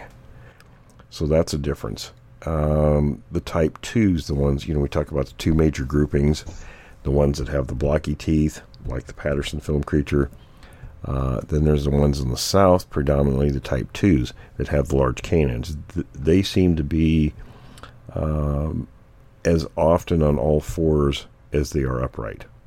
So they seem to be a little more comfortable on all fours. That's that's what we know. We don't know much about the type threes and the like I said the type fours. That I think that's something completely different. You know, that brought up some weird stuff because when I was in Kosovo, there, there, there was parts of the UN and stuff that would really freak out if we went over a couple of different territories or borders, and they they would say stay out of there. Yeah, it's hard telling. I mean, they they may knew things that they weren't going to tell you. Tom, I know we got a lot of questions, so let's go ahead and keep moving through those. Okay. By the way, I want to thank everybody. You guys are bringing in some excellent questions. You're keeping the topic alive and interesting. And you, your question, excuse me, are the same questions that many people have. So anyway, we just want to thank you for that. Okay. Um, so all right. So talking about on all the fours and all that sort of thing. Um, what animals have been confirmed that Bigfoot mimics well. And I think we know, we know that we know that we know that they do owls And, and crows, owls and crows. And crows, yeah. Okay, what experiences do hunters and others have regarding this? Okay, what do you think Bigfoot uses these calls for? Are they trying to attract prey, or do you think they're communicating be- between themselves, or maybe a combination? No, I think they're communicating eh. between themselves. They're not. You're not going to call it a crow or an, or an owl and get it to come to you. Okay. Not when they can so- ambush a deer and get more, you know, result from that action. Well, all right, can you attract a Bigfoot? If you were, if we were to do this kind of call, and I think in terms of Gerald up in Washington, where he was doing, uh, you know, a female elk call just before sunset. You know, I wonder though, if if it was, you know, I don't think they were that easily fooled by a man-made call. I wonder if they knew that was a human. You know what I mean? And and just because they made Yeah, yeah, right. Because remember he said they made a variety of sounds. It wasn't just one sound. It was that's what threw him off at first. There were different sounds the creatures were making from different locations around him. So I thought Yeah, about right. I've thought about that for ever since we talked to him about that. I, I don't was think a terrifying experience, regardless. yeah, I, I just don't. I have a hard time thinking that they're going to be fooled by some sound that people are going to make and come in that way. If if you Okay, so let me let me play devil's advocate on that. Why do you think they wouldn't be fooled? What what is it that they have? What abilities that they have that, if you can call an elk in with a good elk, you know, if you're talented at that, with the right equipment, why what would be different about the Bigfoot? well, you got an elk that's not really that intelligent, as opposed to as opposed to a Sasquatch that's highly intelligent and very very aware of all the animals in its environment and what they sound like. And on top of that, they he could have been under observation as And well, he probably was, because he was surrounded. Remember, right? Right. Which is not a good thing. not a good thing. Um, Well, you're okay. dealing with an animal that's highly intelligent first, and a highly intelligent animal that's totally reactive to its uh, environment, and uh, we're not, and they are. So uh, they could, I think, very quickly make a distinction, you know, and whether it was human made or whether it was actually coming from a real elk. Yeah, I, So- I think they'd pick it up pretty quick. Are we thinking, or is this more like a, a guy trying to mimic a Bigfoot mimicking a elk, or No, he is was- this something where a man is trying to mimic an elk to lure in a big? No, no. Gerald was hunting elk, and he was in a tree stand, and he and he got tired of no activity, so he used his elk call. Then he started hearing Okay. these weird sounds, and and apparently the creatures were coordinating vocally with one another, and he decided, you know, the- sounds didn't didn't add up to him it, like they should. Uh, they weren't supposed to be. They're the kind of sounds that we're making and he got out of the tree stand. He was making his way to his truck to get out of there, and then pretty soon the Mhm. creatures were on him from all directions. Wow. Yeah, he was pretty frightened, and the guy's an ex-cop, so you know he, he was he was pretty scared. Okay, that that that it kind of brings it more to light to what talking about to me anyway. That that sound that's crazy. Yeah, it was it was there was nothing Bigfoot related at all. It just uh, you know in his actions, he was he was Hmm. hunting. He was trying to get the elk to, elk to move, and and he got something he didn't want. Yeah. And he had good sense to listen to that. Well, he That's what's impressive. he and I had just talked a few days before that, Uh-huh. and and I told him I said, well, I was giving him different methods to do in case he was you know in a situation kind of like that. I mean, we didn't predict that exact situation, but you know, a situation where he needed uh, an escape. So I said one of the things you do is you, if you're alone, they don't know you're alone. And actually, he wasn't. He didn't go there alone. He had two partners, hunting partners, and they had actually moved away without him knowing it to a different spot. Um, so they weren't close by, but the creatures didn't know that. So I said, what you want to do is you want to talk out loud like you're talking to other people. And it's what saved his bacon. He was able to get to his truck.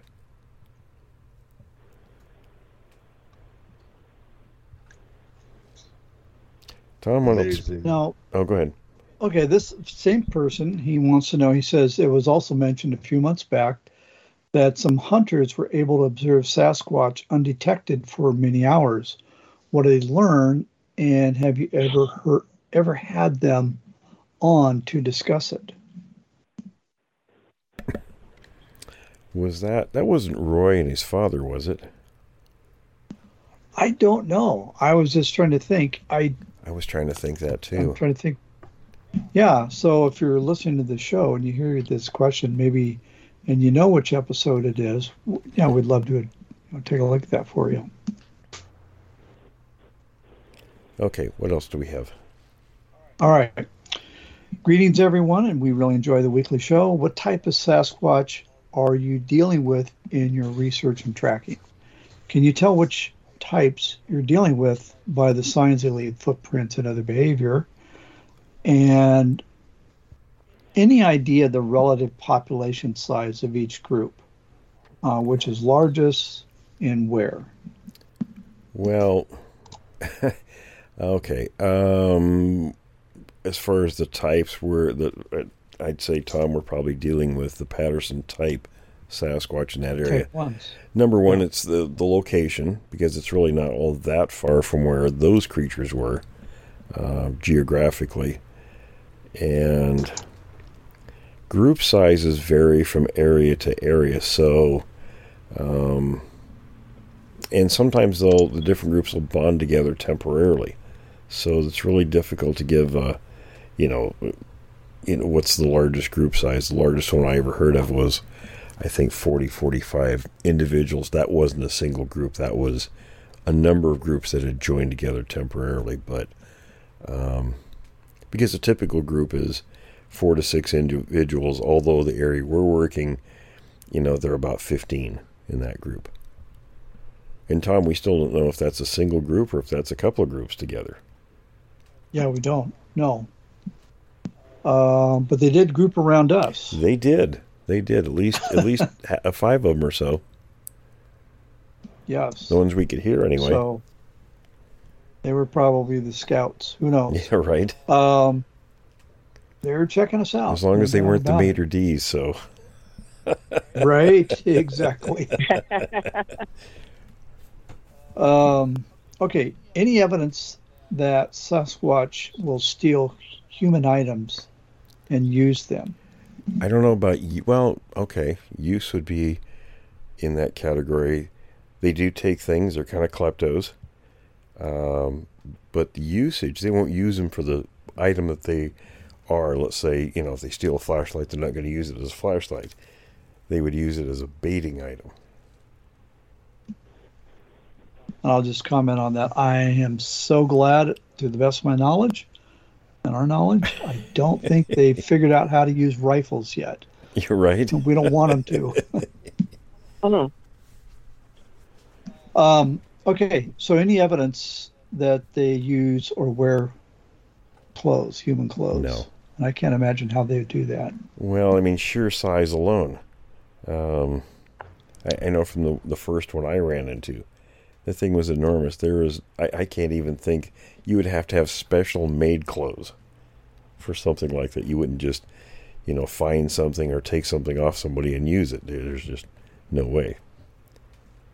And they don't have any Yeah, need for absolutely. that anyway. So Well, and the proportions are probably going to be all wrong. Exactly. So, you know, arm length and even even a juvenile, I can't imagine like a real small one trying to put on human clothes. I just, you know, I can't imagine that working.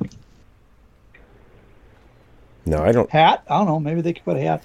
They just, you know, they just wouldn't. I'm sure they they know what those clothing items are for because they they see us wearing them. But um, Well, I guess the obvious question would be, you know, other primates. You know, would they take human clothing and put it on? Have you ever heard anything like that, Forrest? I mean, people dress chimps, but that's different. Well, actually, I have seen uh, chimpanzees and even little macaques that are in a pet situation where they they dress them all the time. They will actually bring the clothes to the uh, uh, their owners, and um, I have actually watched a, a chimp. He was doing a pretty good job putting his own clothes on.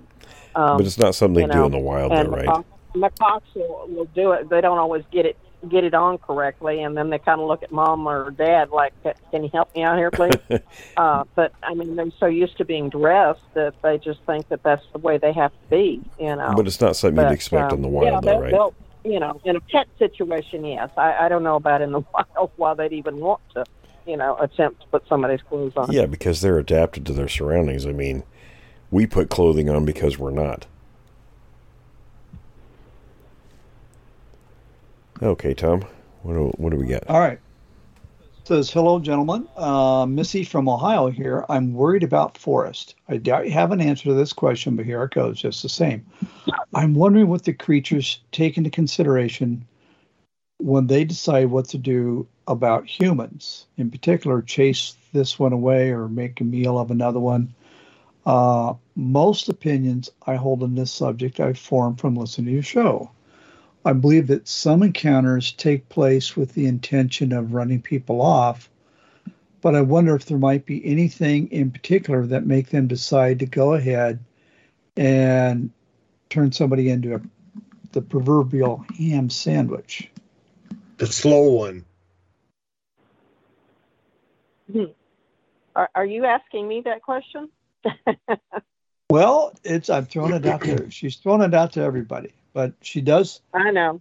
Missy says she does And- have and- some con- concern for you. So Well, and I and uh, you know, Tom, you and I have actually talked about this, and uh, I've changed my whole uh, manner of um, things of what I do around here. You know, I don't go out in the dark anymore.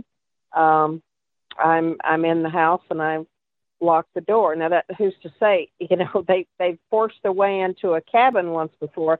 Who's to say? And uh, trust me, that thought has gone uh, through my mind several times at what point in time will somebody decide to get brave enough to just come on in the uh you know house too so um i, I mean that's that's a question i really don't know the answer to and um i'm hoping that maybe there'll be someday a resolution to that i'll just we've leave got it at that 357.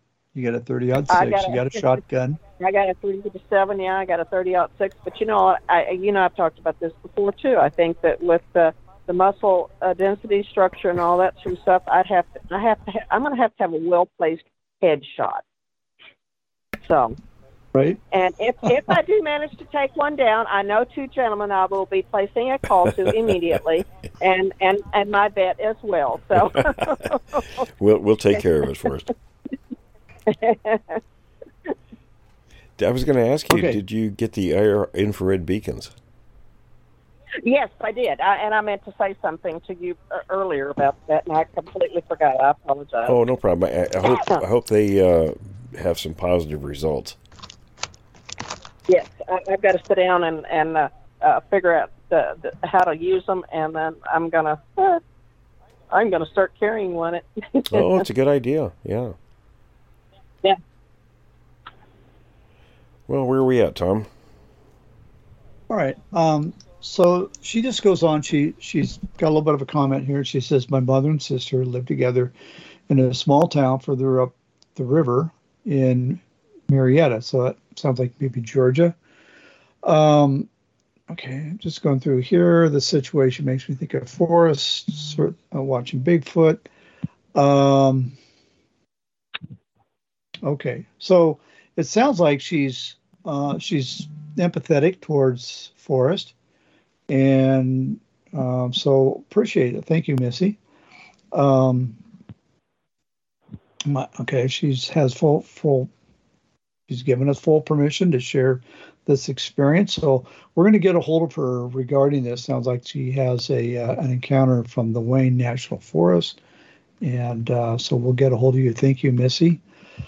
One question I want to kind of back up a little bit, guys, and we've talked about this in the past, but I, think it it it's you know we're going to have new listeners, and it it uh, I think it's worthwhile going over real quick, talking about the uh, the conditions that are required to create fossils and why fossils are so rare. Can Forrest, can you comment on that, and Will maybe uh, dovetail in?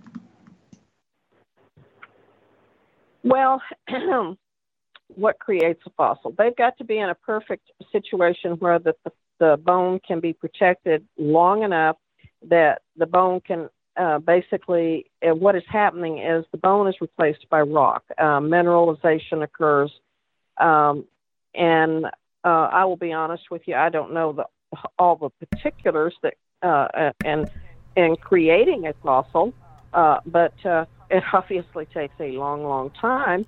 Um, we're we always are amazed at some of the things that do survive millions of years, um, even down to what was it that T Rex that actually had tissue in it Mhm. uh, that has survived literally millions of years. So, um, and and the fact that we are being able to extract DNA from uh, uh, the Denisovian bones that we found, the the Neanderthal bones that we found, and Cro-Magnon and all that, and be able to trace it into the human population that we have now. I think I find that utterly, utterly amazing. And like these Homo naledi bones, they have been sent out for that too, to uh, see if there's actually any type of interbreeding that's occurred, anything that's possibly passed down into the human population today. Um, you know, it, it takes millions of years to accomplish this. That's why the Homo naledi bones were not completely fossilized like what you find in your Australopithecus and uh, even your uh, Homo habilis and Homo erectus, where they literally turn to rock. And um, it it is such special conditions, and I don't even think people that that do fossils all the time these these uh, paleoanthropologists, I don't, and even uh, uh, paleontologists that do dinosaurs and stuff, I don't think anybody actually knows the whole technique uh, that occurs when fossilization occurs. It's it's it's almost like a magical thing that happens that turns these bones, and they have to be in such special conditions. That's why why they're so rare. Yeah, I, I we covered this some of this in my coursework. They um, uh, it's it, there's basically two main conditions, and the first condition. Well, not, let me back up a little bit. The main thing that needs to be um, present or not present actually in the creation of a fossil is oxygen has to be removed because oxygen is one of the most corrosive agents there is in the world. Um, well, and it feeds bacteria too. Right. So that's what happens. That's what happens to something that's dead. You know, the oxygen it corrodes it quickly. So either either an animal that's been buried very quickly, let's say you know in pumice or in a mudslide or something like that, where it's covered, it's protected, and there's no oxygen getting to it. The other condition is if it falls, say in a lake, um, and is covered by mud because it, it, it, oxygen is removed as soon as it's under the water. So that's why things like boats. There's I remember when I was at uh, Fort Benning outside of Fort Benning in uh, Columbus, Georgia. They have a um, Civil War naval museum, and they dredge up all of these Civil War era boats, military boats, uh, that would burn down to the water level, and then it would sink because, and you know, then what was left under the water after you know a couple hundred years can be dredged up and and it's still in pretty good shape. But things sink, and and then over time they get covered by mud. So that's where fossilization can occur there too. But uh, removing oxygen, and it is a very long process because the cells are replaced individually by minerals. So it's sort of a trade, you know, one for one until the whole thing is turned to stone. Well, and it always doesn't even occur like that, and that's the reason that you see these uh, uh, paleo uh, paleoanthropologists and paleontologists that they'll they're they'll be putting these uh, uh, uh, solutions on them to hold the bones together because not all the time every cell is replaced like that. So you have uh, bone breakage and and uh, and plus a lot of times you know the fact that you've got so much earth, uh, you know, com- de- being deposited on top of these remains that you you get a compression They of the get bones. crushed, so yeah. then the bones are crushed and they crack and so they've got to be treated before they need to be brought out. And a lot of times you'll see them actually take them out and whole pieces of stone, and then they're taken back to the lab. And they use dental tools Oh, to yeah. uh, work on those Yeah. things. I mean, it takes it, it it you can. That's why you never hear. You know, you'll find out that oh well, yeah, they discovered this or that and the other, but you won't hear about it for 10, 20 years because it probably took them that long to get the darn thing out of the rock. Absolutely. So, and the and the uh, two worst conditions for fossilization are jungle conditions and the kind of forests we have in North America. So, because they're acidic. right. So, where does the Sasquatch live? In one of the worst places where fossils could happen. Well, and that kind of brings up another question that we can't we can't really answer, but we can certainly ask. It's interesting to you know, think about, and that is, um, what what happens to the dead Sasquatch? Do they just leave them out there like a wild animal, or do they have some kind of a culture and that you know rituals where they maybe bury their dead? I've read stories that say both. There were stories of people finding dead ones. I can think of a couple off the top of my head who were just there rotting away. Uh, and there was another one where people saw a group of them around a dead one they'd placed on a rock. So your guess is as good as mine on that one. Uh, that'd be, that would be interesting um, from a far, far distance. Well, there's actually Indian Indian cultures in uh, uh, eastern the eastern portion of Oklahoma where they have found some mounds that the Indians swear up and down that those mounds are graves of Bigfoot. That they are not Indian mounds. That they are mounds that were used to bury the dead of uh, Bigfoot. So I, I could tell you a um, story. Believe it or not, I don't know of any. I don't know of anybody that has uh, uh, excavated any of them. So Well, I could I could tell you a story about something like that I personally experienced. Um, this was back in the late '80s. It was in Skamania County. There was the old timer named Datus Perry that you know he was most of the time pretty much worthless for information. And I know there's still people today who think he was a, a great Bigfoot research. He was a crackpot. I knew Datus for a long time. Uh, anyway, you know, nice old guy, but he was a crackpot. But he called us one time. You know, we were thinking, okay, another wild goose chase, but we would go on the off chance that he. We got, there were a couple times he took us out, and we did find something, but it wasn't from his information. It was something that inadvertently led to finding something. But anyway, um, he took us to this place. He used to do a lot of exploring in, in Skamania County with the lava tubes there, and uh, so he knew where a lot of those were, and he showed us many of them. And this one site, we he drove us to, and we had to get out and walk cross country to it. And when we got there, there were nine of these mounds of rocks, and, and I can't remember how they were probably, you know, 10, 12 feet across, five feet or higher, so. And the rocks were probably, um, on average, about cantaloupe size. So I took pictures and and I, I talked to one of my uh, native friends from the Klamath tribe and he and uh, he said well he ended up contacting people from um, the Indians in that area and they said that uh, those did not belong to their tribe their people didn't do that so we speculated that these were probably uh, Sasquatch burial sites. And my friend Carlo and I went there one day because uh, I was trained in archaeology my first couple of years of college, and my thinking was I wanted to excavate these to see what was there. And, and he was a sociologist, so. You know, here I am, the nuts and bolts guy. I'm I'm on my knees, moving these rocks out of the way, trying to uncover it. And he was talking the whole time about and I wasn't paying any attention. He says, "Oh, you probably shouldn't disrespect the native peoples and blah blah blah," and he was putting the rocks back, and I wasn't paying any attention to what he was doing. And I kept thinking, after a while, I'm sweating. I'm thinking, God, I'm not making any progress. How come?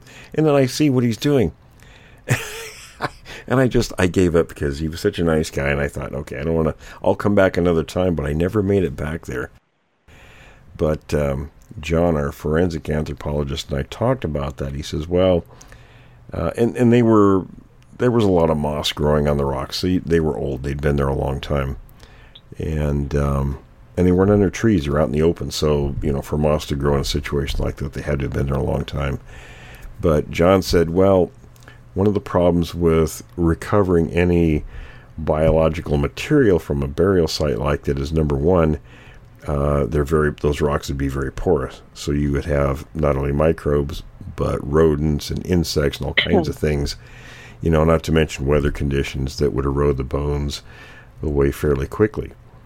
So uh, I never I never did try to go back there and excavate any of those. You know, there's an interesting thought, and that is that uh, you know we've heard a lot of stories that seem credible that Sasquatch actually will take human remains, preserve them somehow. They'll keep them. You know, there's that pilot that went down outside Mhm. of Crater Lake, and 30, 32 years later, some hikers found his skull just sitting in pristine condition, like it came out of a store or lab or something, sitting on, I think, on a log. And you got to wonder how how do they do that? You know, how do they Well, keep it from Yeah, the first first place it was preserved out of the weather, out of the elements, and then secondly it was placed in a position where people would find it. Right. Very peculiar.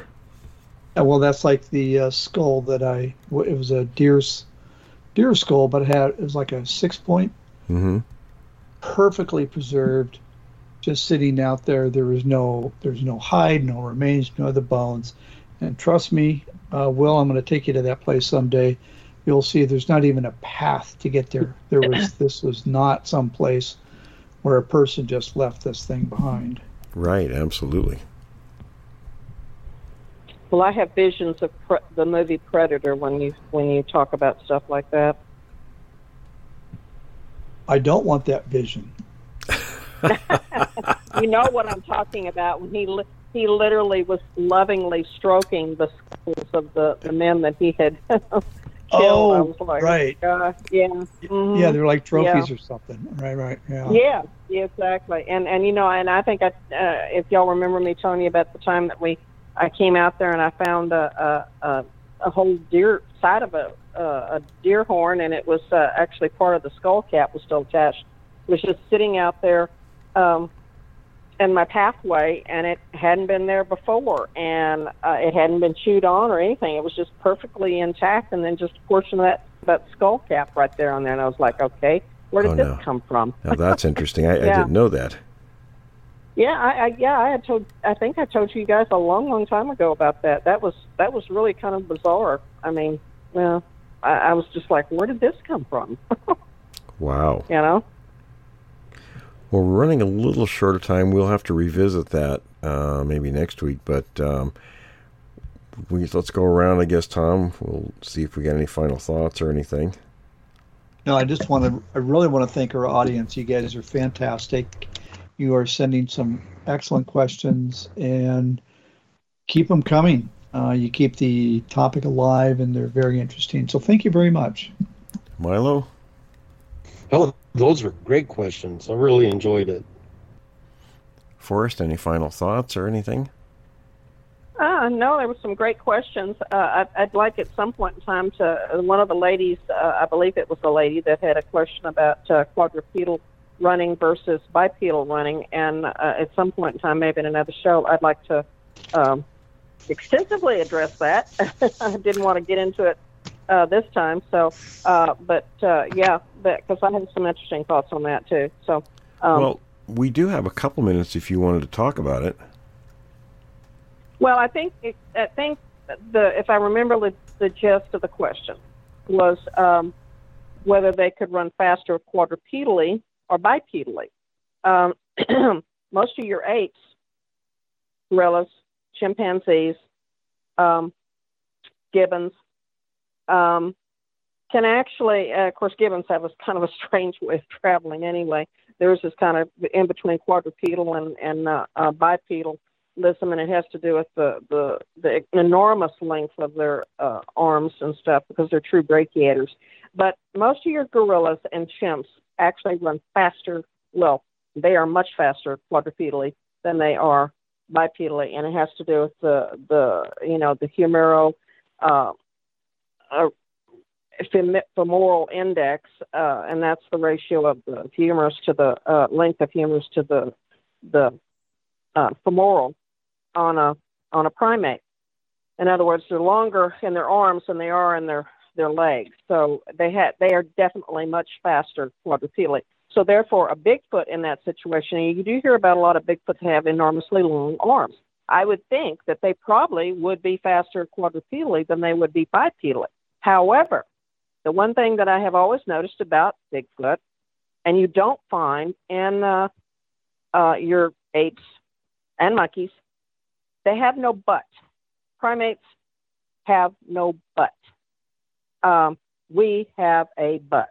And baby, Bigfoot's got back. And um, so it, it is strange and as funny as that may sound, that makes all the difference in the fact that we can run long distances bipedally.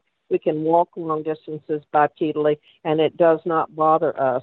We could never get down and walk quadrupedally like the apes and the, chimpanzees do, which they can travel much faster quadrupedally than they can bipedally because they don't have that that uh, glute structure back there.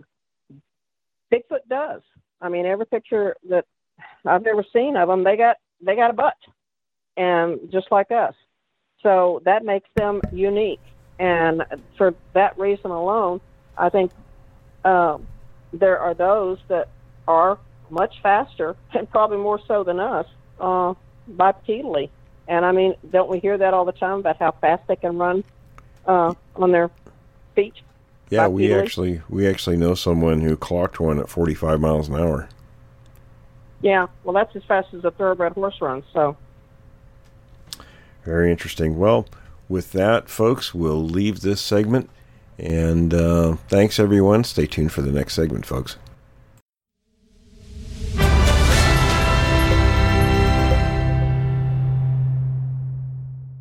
in Bigfoot history. Sister Lakes, Michigan, June 1964. True, June 1966, and other publications report a dozen people seeing a 9 foot, 500 pound thing that cries like a baby and makes the earth tremble when it walks. It looks like an ape, and its eyes shone in the dark. Several people said they'd seen such a creature earlier on occasion. Police found human like footprints 6 inches wide across the ball and 4 inches across the heel. All sightings were at night except one by girls aged 12 and 13 who were frightened on a wooded road by something like a bear on its hind legs except for the face.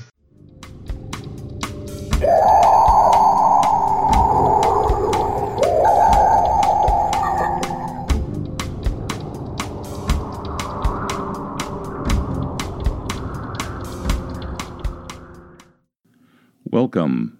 This is a five story collection being brought to you by William Jevning and being narrated by me, Jim Sower. Story number one The Creature from the Avalanche.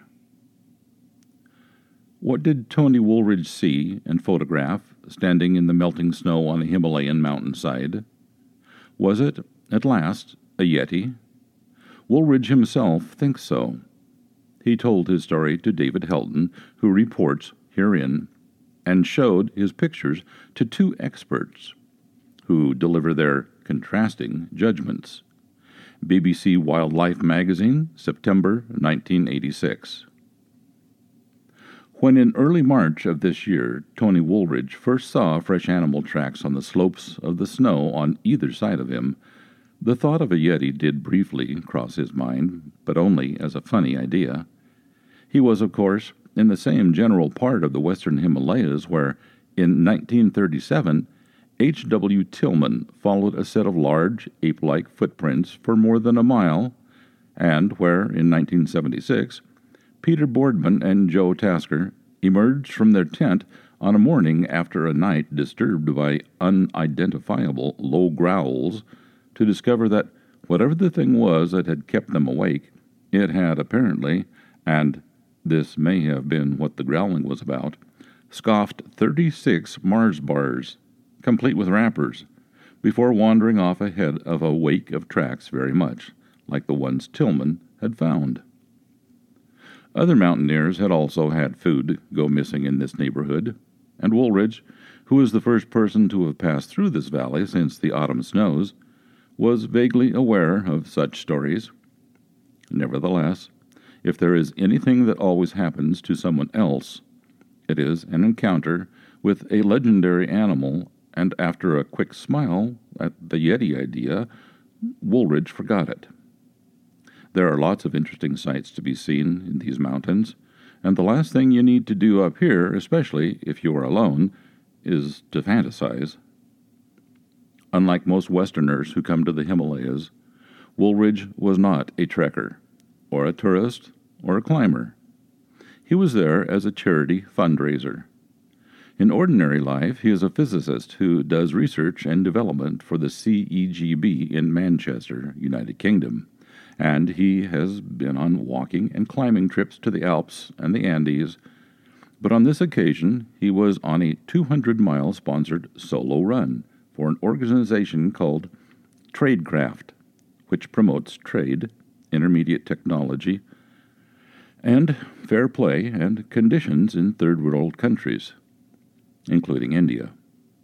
He was staying mainly in the 1,800 meter high town of Joshimath, northeast of Delhi, and not far from the Tibetan and Nepalese borders, and was ranging out from there in different directions through the high valleys over a day or two or three days. Each day he would set himself a goal and try to run to it in time to run back either to Joshimath or to another outlying base before nightfall. It was eleven o'clock on the morning of the fifth day out when he saw the footprints. He had run from Govindghat, the village north of Joshimath, to a couple of empty bungalows known as Ganjaria, and was now trying to reach the closed end of the highest valley he had gone through so far, about 4,000 meters. At 3,300 meters, he saw the footprints and was struck by their clarity, smiled at the idea of a Yeti, and then wondered what really might have left them. I thought it was probably some sort of large langur monkey, because there were a lot of them about, lower down. Between Govindghat and Ganjaria, there were a lot of colonies of them, and I do remember reassuring myself that it didn't look like a big cat. Snow leopards are the only thing I had been told were in the area. But of course, a person could spend a good part of his life actively searching for and never even glimpsing a snow leopard. Peter Matthiessen wrote a very good book, Snow Leopard, about his and George Schaller's Himalayan snow leopard expedition, during which, almost incidentally, they failed to get a single reliable sighting. To be afraid of an attack by a snow leopard, even granting that you could believe that such an animal would ever consider tangling with a man, would be impossible. If only because anybody who was ever killed by one would almost certainly go straight to paradise. A bear? I was under the impression that there weren't any bears around here. Anyway, there weren't any claws in the prints. He had also seen a wildlife notice earlier. The whole region is a national park. And it hadn't mentioned bears. In fact, there probably are bears in the area. Asian black bears are reckoned to range throughout the Himalayas, and brown bears are also occasionally reported. But the footprints did not look like a bear's, and that was that. They did not have paw like symmetry. He could tell that much, even though he did not stand around for a long time gazing at them. He considered a few more possibilities, but nothing seemed quite right. From a medium distance, he took a couple of pictures. I had a long way to go to get up to where I had to get back down that day, so I didn't hang about too long. My main concern was with the instability of the snow, because it was so warm that day, and the surface was rapidly getting softer. I realized that the longer I left it, the harder work it was going to be. The next thing that happened, as he half ran, half plodded onward through the wet snow, was that a bird of prey with a six foot wingspan came in very low and took a particular interest in him. Wooldridge is not a naturalist and had no idea what kind of bird it was, although, having looked at a field guide since then, he thinks it might have been a griffon vulture. But what had begun as a fascinating close look at a large specimen of mountain avifauna gradually changed character as the bird continued to spiral down at him.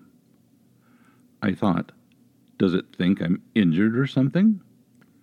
I was obviously going very slowly over the open slopes, and although I had an ice axe with me, I just couldn't afford to take the risk that it might harm me in some way. So finally I shouted at it, and fortunately it disappeared off to the other side of the hillside. If it seems odd that anyone, naturalist or not, could actually expect that a vulture would harm a human, they are big creatures, and so are we, and it takes an animal the size of a tiger to prey on us. Remember that Wooldridge had also had a long thought about snow leopards, even though he knew how rare they are, and then remembered that he was all alone up here. Anything that happened to prevent him from returning on time to base, a broken bone, for example, could at the very least occasion an expensive search party, and that, at the very least, could prevent the whole reason for his Himalayan run. As for the most that could happen, that was just about anything that could be imagined. This was not unreasonable fear. It was an extremely mind concentrating sort of responsibility. Then, a little further on, it was about noon by now, he heard a crash and what he describes as a long rumbling. My first reaction was that an awful avalanche somewhere, and then I thought, no, it can't be because nowhere around could I see any sign of any snow movement. Maybe I was trying to rationalize it to myself. I don't know. I put it down to soldiers in the valley dynamiting for roads. He pressed on up the slope, which seemed suddenly to get much steeper. It was also as the sun was shining on it, getting warmer and making Wooldridge very nervous. And then, sure enough, Stretching across his path was the sweep of debris of a freshly fallen avalanche. I think now, with hindsight, that this was the noise I heard. I went across the next fifty yards or so to get to another spot where the slope evened out so I could get a good view of it and try to work out where it started, what had started it, and what the risks were of something else happening.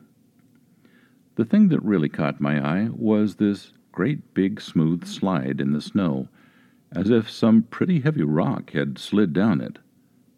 But there was no rock. Where the rock should have been, or where signs that the rock had bounced away should have been, there was nothing, except tracks leading away right from the base of the snowslide across the slope behind a little shrub and beyond it. And right behind the shrub was a shape that couldn't have been a rock. In an unpublished written account of the incident, Wooldridge describes this shape as a dark, hairy creature, perhaps up to two meters in height, standing erect on two legs. It had a squarish head and long, powerfully built torso. In talking about it, he also mentions knee length arms with brown hair on them. Edward W. Cronin, in his book, Arun, the natural history of the world's deepest valley, compiles all of the remarkably consistent recent eyewitness accounts of the Yeti into this description. Its body is stocky, ape like in shape, with a distinctly human quality to it, in contrast to that of a bear. It stands five and a half to six feet tall and is covered with short, coarse hair, reddish brown to black in color, sometimes with white patches on the chest. The hair is the longest on the shoulders. The face is hairless and rather flat. The jaw is robust. The teeth are quite large, though fangs are not present, and the mouth is wide. The shape of the head is conical, with a pointed crown. The arms are long, reaching almost to the knees. The shoulders are heavy and hunched. There is no tail. Except for the shape of the head, and it may only have looked flat because it was lowered as the animal peered down the slope. Wooldridge's description is a good match for Cronin's composite, something that Wooldridge was unaware of before he took off for a run through the Himalayas. He had never thought much about Yetis, one way or the other, and if pressed, would probably have opted for skepticism. I remember how quickly I had to revise my own beliefs I had to go from the point where I thought well, a lot of people have been saying there are these strange footprints and there's got to be some explanation for them. The level at which I knew about these things, to thinking, well, the Yeti must exist because the creature can't be anything else that I know of. It's not a human being, and it's not like any other animal that I've ever heard of. What else can it be? It's a tremendous feeling that having all your doubts and your opinions so shaken into line. Unlike many people who see or claim to see unrecorded by science creatures, even unlike many people who have adventured to wherever they are for the specific purpose of finding and photographing them, Wooldridge happened to have both a camera with him and the presence of mind to raise it and snap the shutter. The focus was right and the lens cap was off. In fact, it was a camera with an automatic focus and a lens cap shutter lock, something that ought to be attached by handcuff to every member of the International Society of Cryptozoology. The only problem was the Yeti was standing about 150 meters away on the other side of a non negotiable avalanche slide. And one thing that Wooldridge didn't have with him was a telephoto lens. He had 35 millimeter. The sun was behind the animal. When the film was eventually developed, the image was a silhouette about two meters high. I took a couple of quick photographs because I was certain that whatever it was wasn't going to hang around for very long. But it was still there. So I moved up and got as close as I safely could on the snow. I picked out a spot where some rocks were sticking out, and I was on reasonably solid ground and I started taking some more photographs. And the longer I was there, the more I felt convinced that the animal was in no hurry at all to move off. It was remarkably stationary. It showed virtually no sign of movement. So I studied it as far as I could and took the best photographs I could, mostly from this rocky area. Then I went back down again to where I had taken the first few and took some more from there. He took a roll of color film and loaded another. The animal remained still. The only sign of movement I saw was I saw the bush vibrate on one occasion, and when I moved lower down, I got the impression, no more than that, that it changed its posture and was looking around the other side of the shrub. And you get that impression, too, from the negatives. Wooldridge's eyes there being two of them with fairly high resolution, were doing a better job than the camera. I could get the three dimensional effect. He could see the brown arms clearly, and what was most clear, I think, were the features of the head. The fact that it was so square, for one thing. One other thing that still puzzles me is why it didn't seem to be looking directly at me. It was looking down the slope. I was convinced the more I looked at it that it thought its best chance. Well, I don't know how it thought it could have concealed, by instinct maybe, in order to conceal itself, it freezes. On the other hand, maybe a snow wise animal that has just been nearly killed in an avalanche knows how to keep another pile of snow from crashing down on it. Maybe it knows to go on to the nearest bush, hang on, and stay still until the snow refreezes. Maybe it was wishing that the human over there wouldn't keep jumping around and taking pictures. Or maybe not. All speculations welcome. About 45 minutes passed. The sky began to darken, and it started to snow. Wooldridge admits that all things being equal, he might have considered trying the rather dangerous crossing of the avalanche debris and continuing for a little while with his run. He hadn't reached the day's goal, Hemkund, at the valley's cul-de-sac. But that would have meant recrossing the debris later, and the snow would have been even more unstable, and it also would have meant and this was the factor that went furthest towards making all things unequal. Trotting nonchalantly past a yeti, an animal that in some of the stories can fell a yak with a single blow, all in all, it seemed a good time to call it a day. On the way down, he saw more tracks on the slopes below, but they were distant and inaccessible, and the light was getting worse. He took five or six photos that, when eventually developed, came out black. As he passed the footprints he had seen originally, he took some close ups, but three hours had passed and the prints were no longer distinct.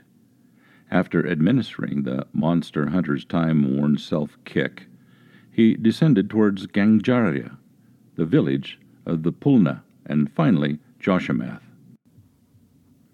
At first he thought he would spill the beans down at Pulna and tell everybody what he had seen, and then come back up the next day, maybe, and see what evidence there was.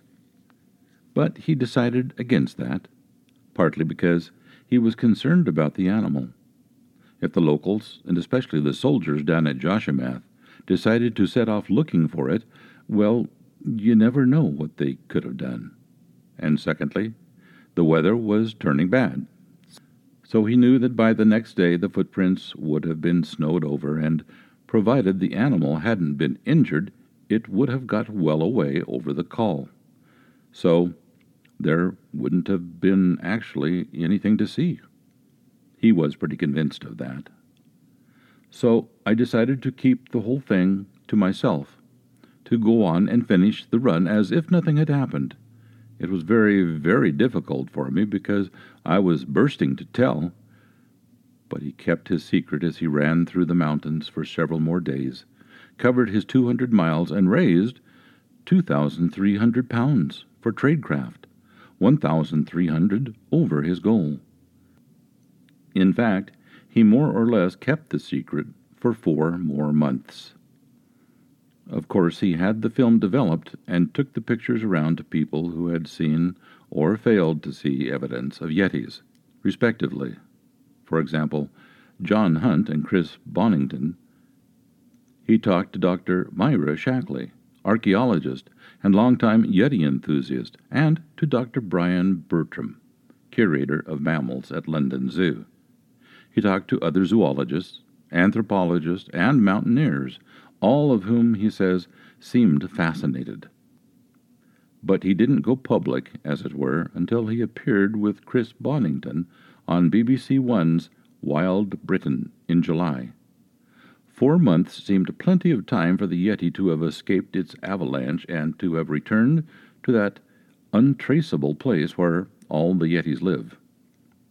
But Mightn't the news now still set off an expedition? I am very concerned that people should think carefully about whether it's really necessary. One of the natural reactions, I think, among scientists is to say, to be positive about identifying what it is, and in order to find out what we need to do to protect it, we've got to capture one. But it seems to me that in this technological age, we've got such a lot of ways of studying with remote cameras and image intensifiers at night, that sort of thing. I'm not at all sure that it is necessary to capture the animal, particularly one like this, which seems to have been coexisting with man for thousands of years. We don't know how many there are. They certainly can't exist in large numbers, and maybe just taking one out of the population might be enough to destabilize it. He says that he is reporting his experience now, and that he had always intended to report it at some point, so that people take stories of footprints and of other sightings more seriously, and so that the Indian government, perhaps with the help of the World Wildlife Fund, might consider this enough evidence to give the animal protection. In his written account, he ends with a quote from Tilman's book, Mount Everest, 1938. When the dust of conflict had settled, the abominable snowman survived to pursue his evasive, mysterious, terrifying existence, as unruffled as the snow he treads, and unmoved as the mountains in which he dwells, uncaught, unspecified, but not without honor. Copyright from BBC Wildlife Magazine, September 1986 issue. This is the end of the first story.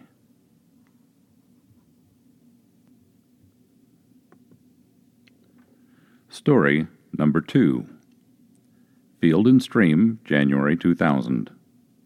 Print Pro says Bigfoot may exist. Eerily similar tracks are found miles and years apart.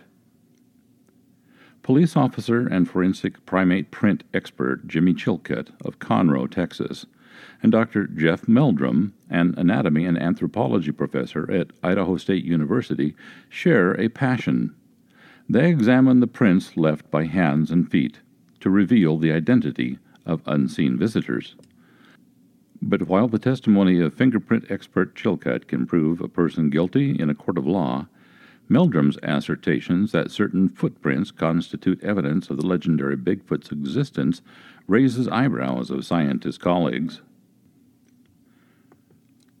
Meldrum hopes some skeptics will change their minds after hearing what Chilcutt has to say about the footprint castings Meldrum has collected from the Pacific Northwest.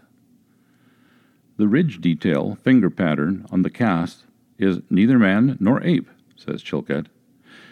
Is it possible to have faked it?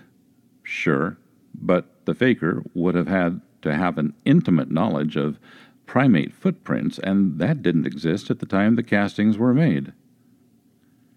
Chilcutt initiated the study of primate fingerprints in the mid 1990s, working on a hunch the identifying ridge patterns, the articles, loops, and whorls made by folds in the skin, would someday help forensic specialists catch criminals.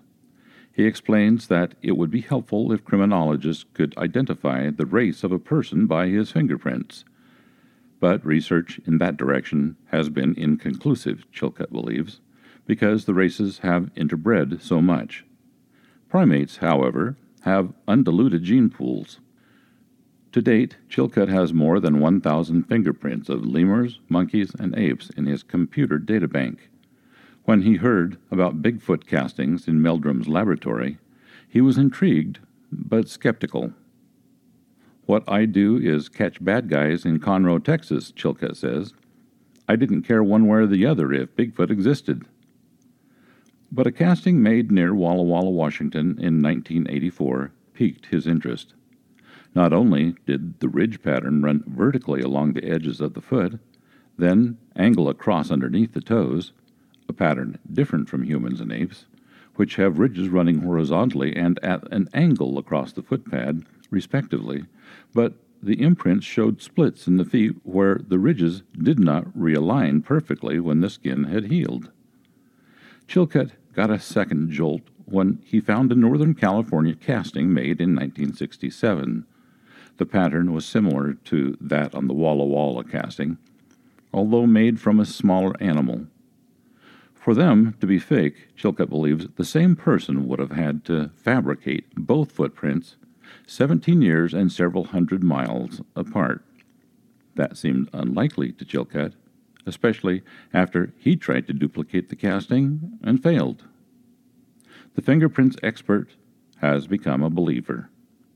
I can assure you, he says, there's an animal up in the Pacific Northwest that we have never seen.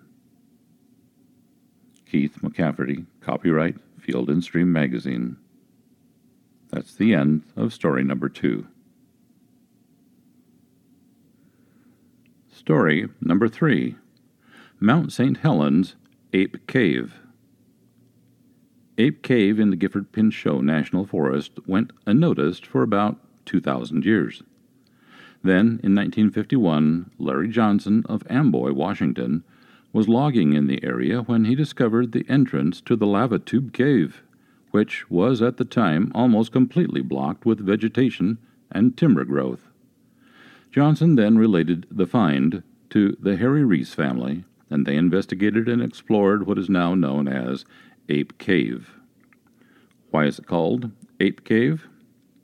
Well, Harry Reese was a scoutmaster of a Boy Scout troop called the apes, so named because of their interest in the legend of Mount St. Helens and its Native American tales of Old Sasquatch.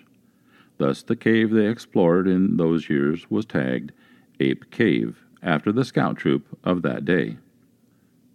Contrary to a published Bigfoot book, the 1924 Fred Beck story in Ape Canyon was not the motivation for the naming of the 1951 Ape Cave. The canyon story was on the other side of the Mammoth Mountain from Ape Cave. The scouts were influenced by the Native Americans and their campfire stories, which did not include Fred Beck, but rather focused on native encounters with what they perceived as the mountain's hairy apes in the 1950s. There are no stories to support the notion that Sasquatches ever inhabited Ape Cave. The cave itself was formed 2,000 years ago. What is now a cave was once a stream bed. An eruption from the mountain's summit filled the gully with lava, which did not harden consistently. As the outward part of the flow cooled and hardened, the inner strand kept moving out the bottom of the cave. The lava flowed for three to six months, resulting in the cave as we know it today. At 12,810 feet, it is the longest such formation in North America. Walls average 30 feet thick. The forest grew up and over the main entrance until it was discovered by Lawrence Larry Johnson in 1951. In a roundabout way, it was indeed named after the legendary Sasquatch by way of a Boy Scout troop named the Apes. According to Native American legend, those apes were the elusive Sasquatch. This is the end of story number three. Story number four Surgeon teams with filmmaker to find Almasty. Newspaper, The Long Beach Press Telegram.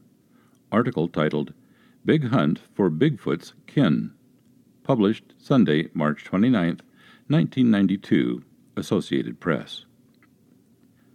A spirited 72 year old doctor and a filmmaker are teaming up for a summer expedition to track the Almasty, or snowman of the Caucasus, a huge, hairy beast with glowing red eyes, the hominid cousin of Yeti and Bigfoot.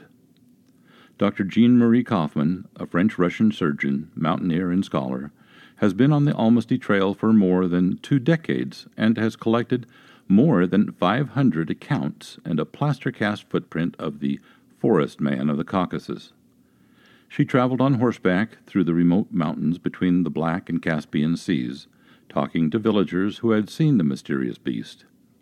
Although skeptical at first, she became convinced that the Almasty was another in an array of species that roamed the Caucasian wilds. Retiring in France on a tiny Soviet pension, she never dreamed that one day she'd have the money to mount a full scale scientific search. But then she had not counted on Sylvan Palax. Palax, a documentary filmmaker, was fascinated by two articles Kaufman wrote for Archaeologia magazine. Tracking her down, he proposed finding sponsors for an expedition that he would film. The respected French paleoanthropologist Yves Coppens gave the search his blessing. Palax raised half of the needed 1.8 million. He's confident he'll find the rest. For three weeks, the telephone has been ringing off the hook, said Palax, whose previous works have included a documentary on a Harley Davidson meet in South Dakota and one on Calvados moonshiners. People are fascinated by the Almasty.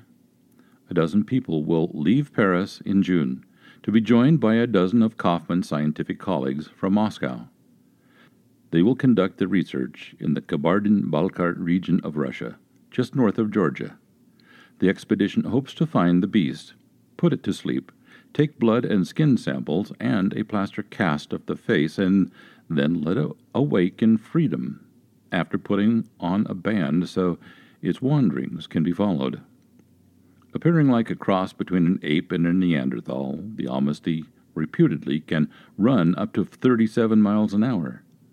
It is said to be omnivorous and sometimes travels with companions and babies.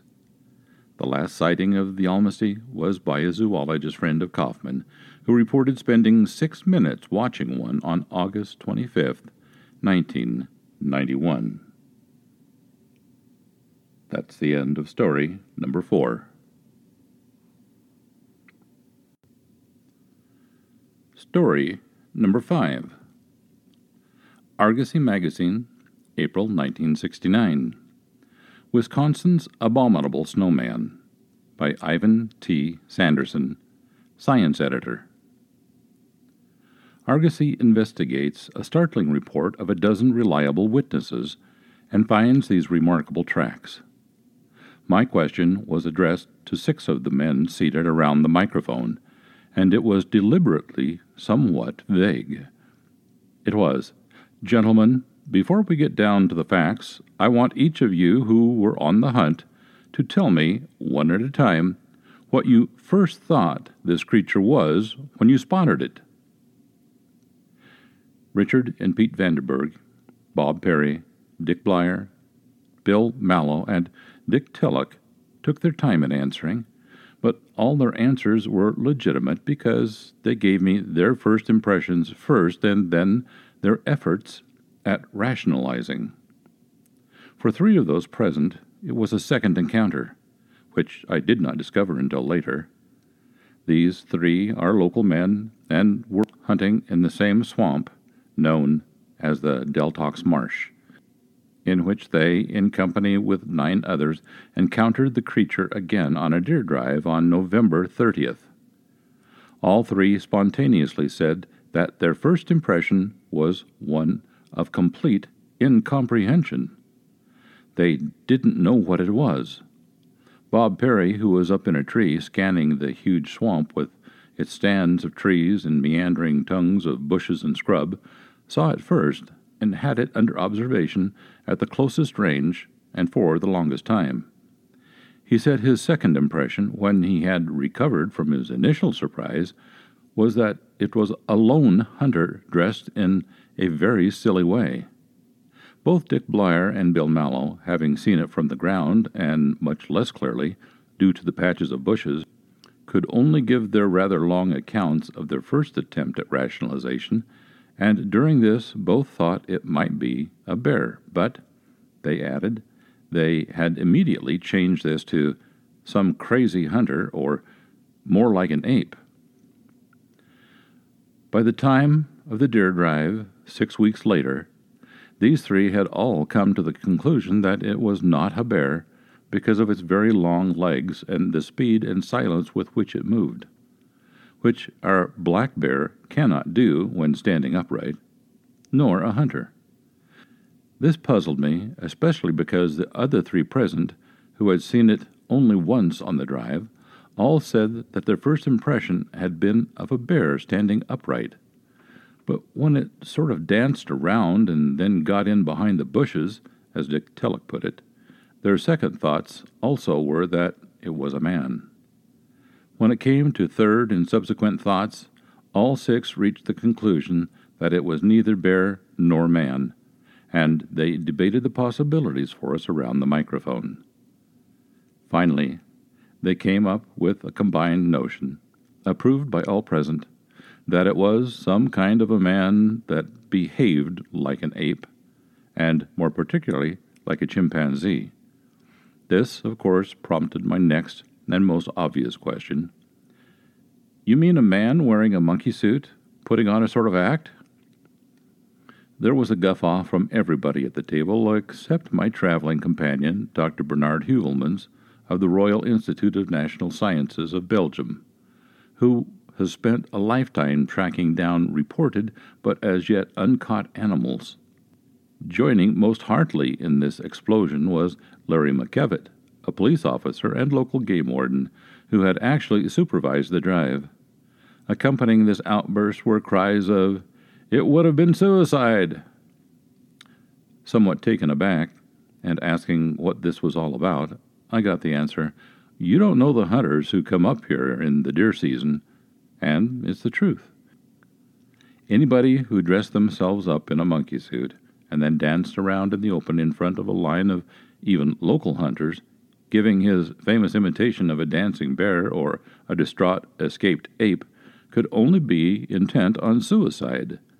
Not even an escapee from a city on his first hunt would wear his wife's fur coat or a furry parka. Twelve men made a drive through this Deltox marsh, moving abreast at about twenty paces apart. The game warden was out to observe the start of the drive, just to check out the hunters and see that all was legal and in order, but he remained on one of the roads that surrounded the swamp. He did not see the creature, and he had gone elsewhere by the time the party came out at the other end of the swamp about three miles away. This swamp, some four by two miles in extent, is surrounded by farmlands dotted with numerous woods, thickets, and marshes, which are overgrown with three to four foot tall canary grass. There are two large spring filled dew ponds, locally called fountains, in this swamp, one to the north, one to the near center. In addition to the six men already named, there were on the drive Kurt Kruger, Artie Telek, Lester Zulhike, Don Scania, Romy Scandin, and a visitor from Milwaukee. An interesting point is that their ages range from 12 to 55, and three of them have been in the armed forces.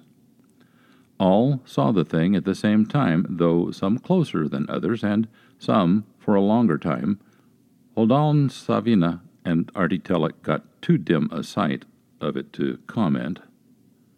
Shortly after entering the more open grass field center area of the swamp, the three on the left suddenly spotted something black standing in the grass, which reached only about halfway up its thighs. They didn't shoot. It was manlike. Confused, they called the line to a halt and passed the word along. The creature then began to walk to their left. Moving forward as quietly as possible, they wheeled around and got very close to it. The creature then began to retreat, but when they stopped, it stopped and when they moved back, it came toward them. It finally moved into the thickets in the direction of some woodland to the northwest.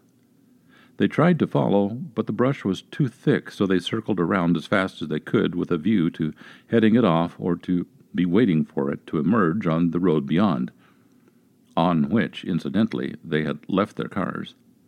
There they watched for a considerable time, but it did not appear.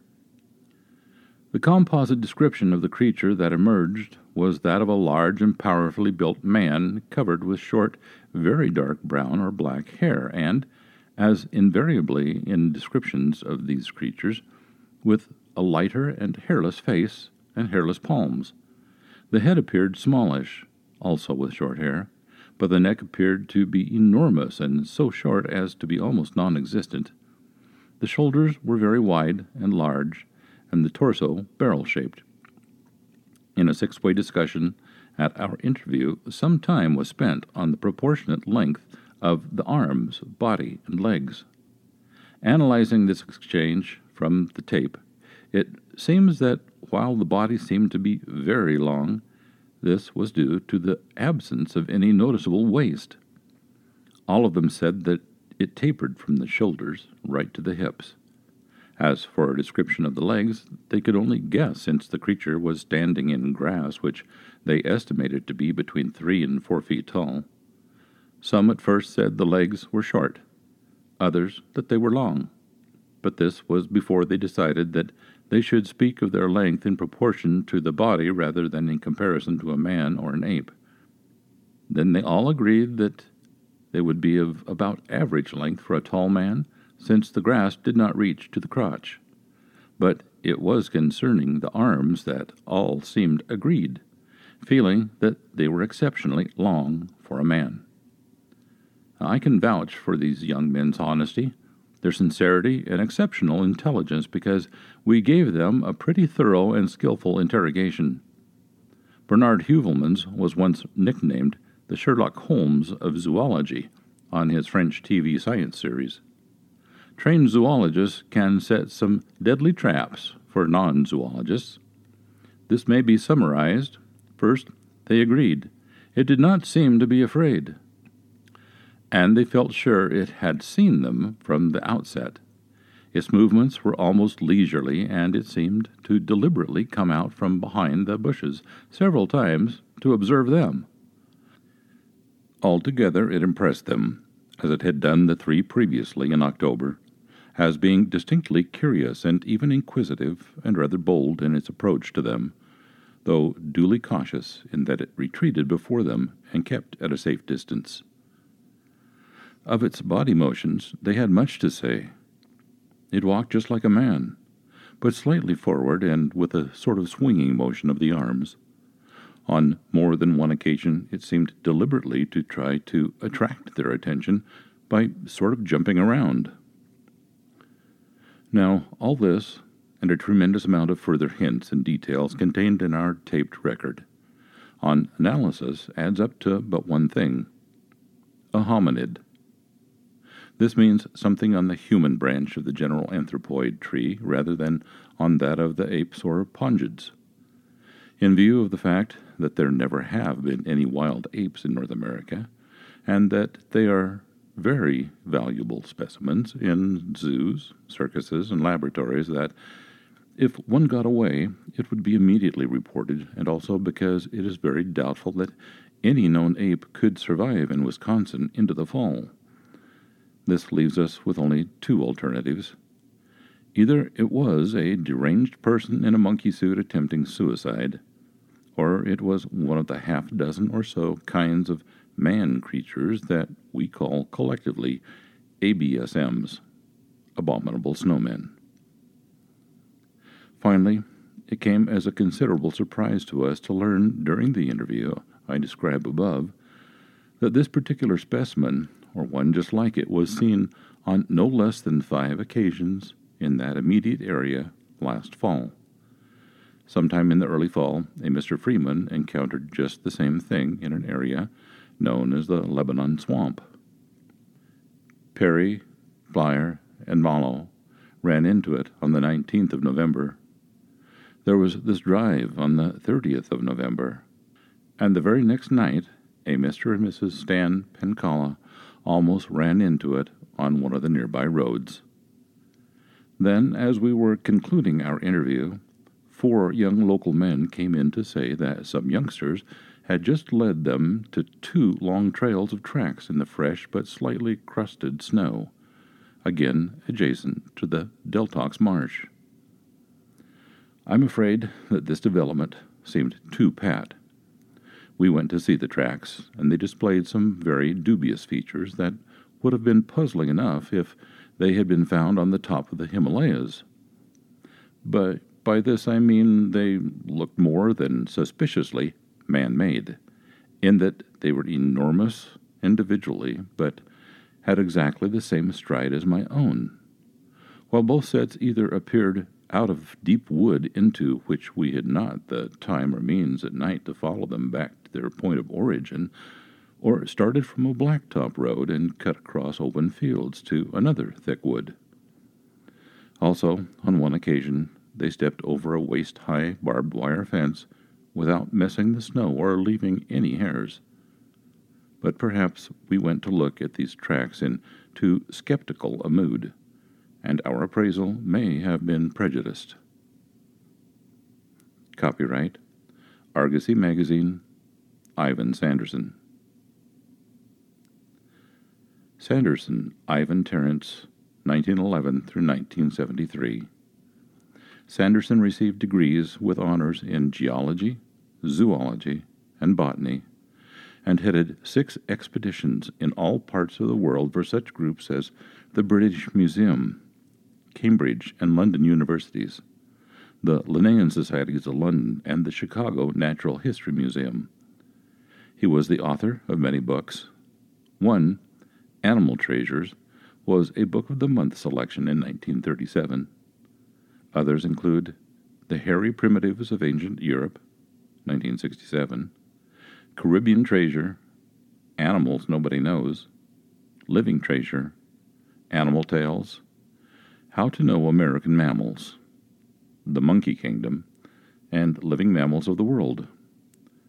The Abominable Snowmen, Legend Come to Life, written in 1961, and countless articles for various publications and Argosy magazine, where he was science editor.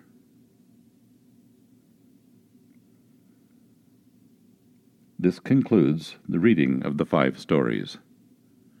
Thank you for listening.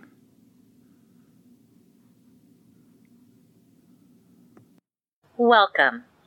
This encounter is brought to you by William Jevning and is entitled Tracks Found 2001 on Payne Ranch, Covelo, Mendocino County, California.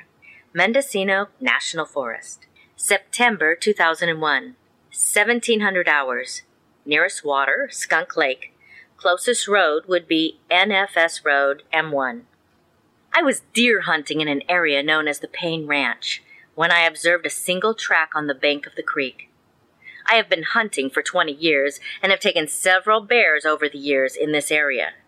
At first, I thought I was looking at a bear track.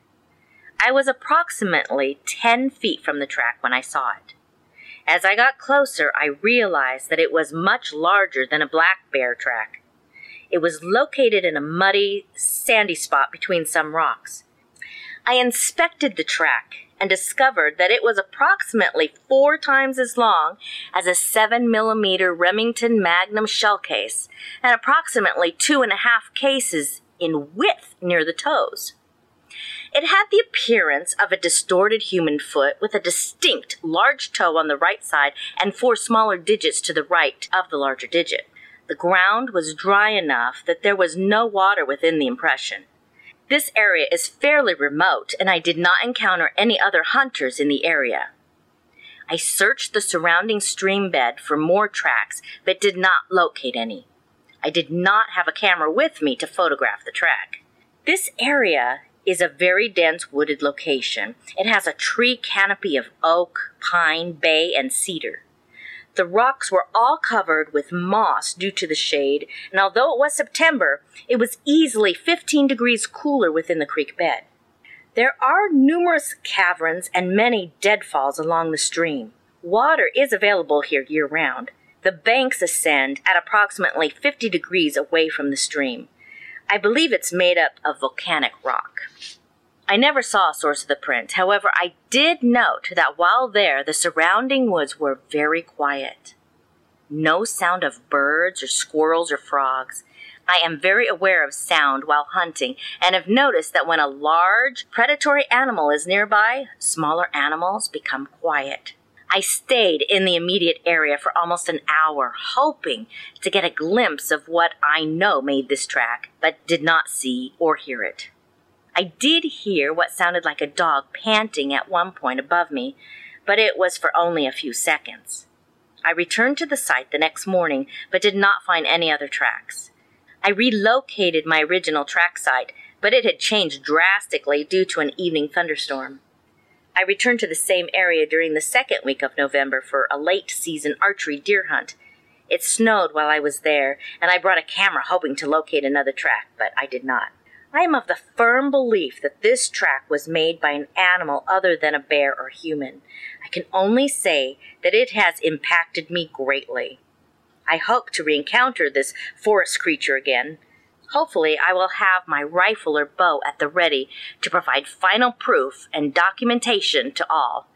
I know that many would feel that shooting a Sasquatch would be wrong, but if the opportunity presented itself, should it be done?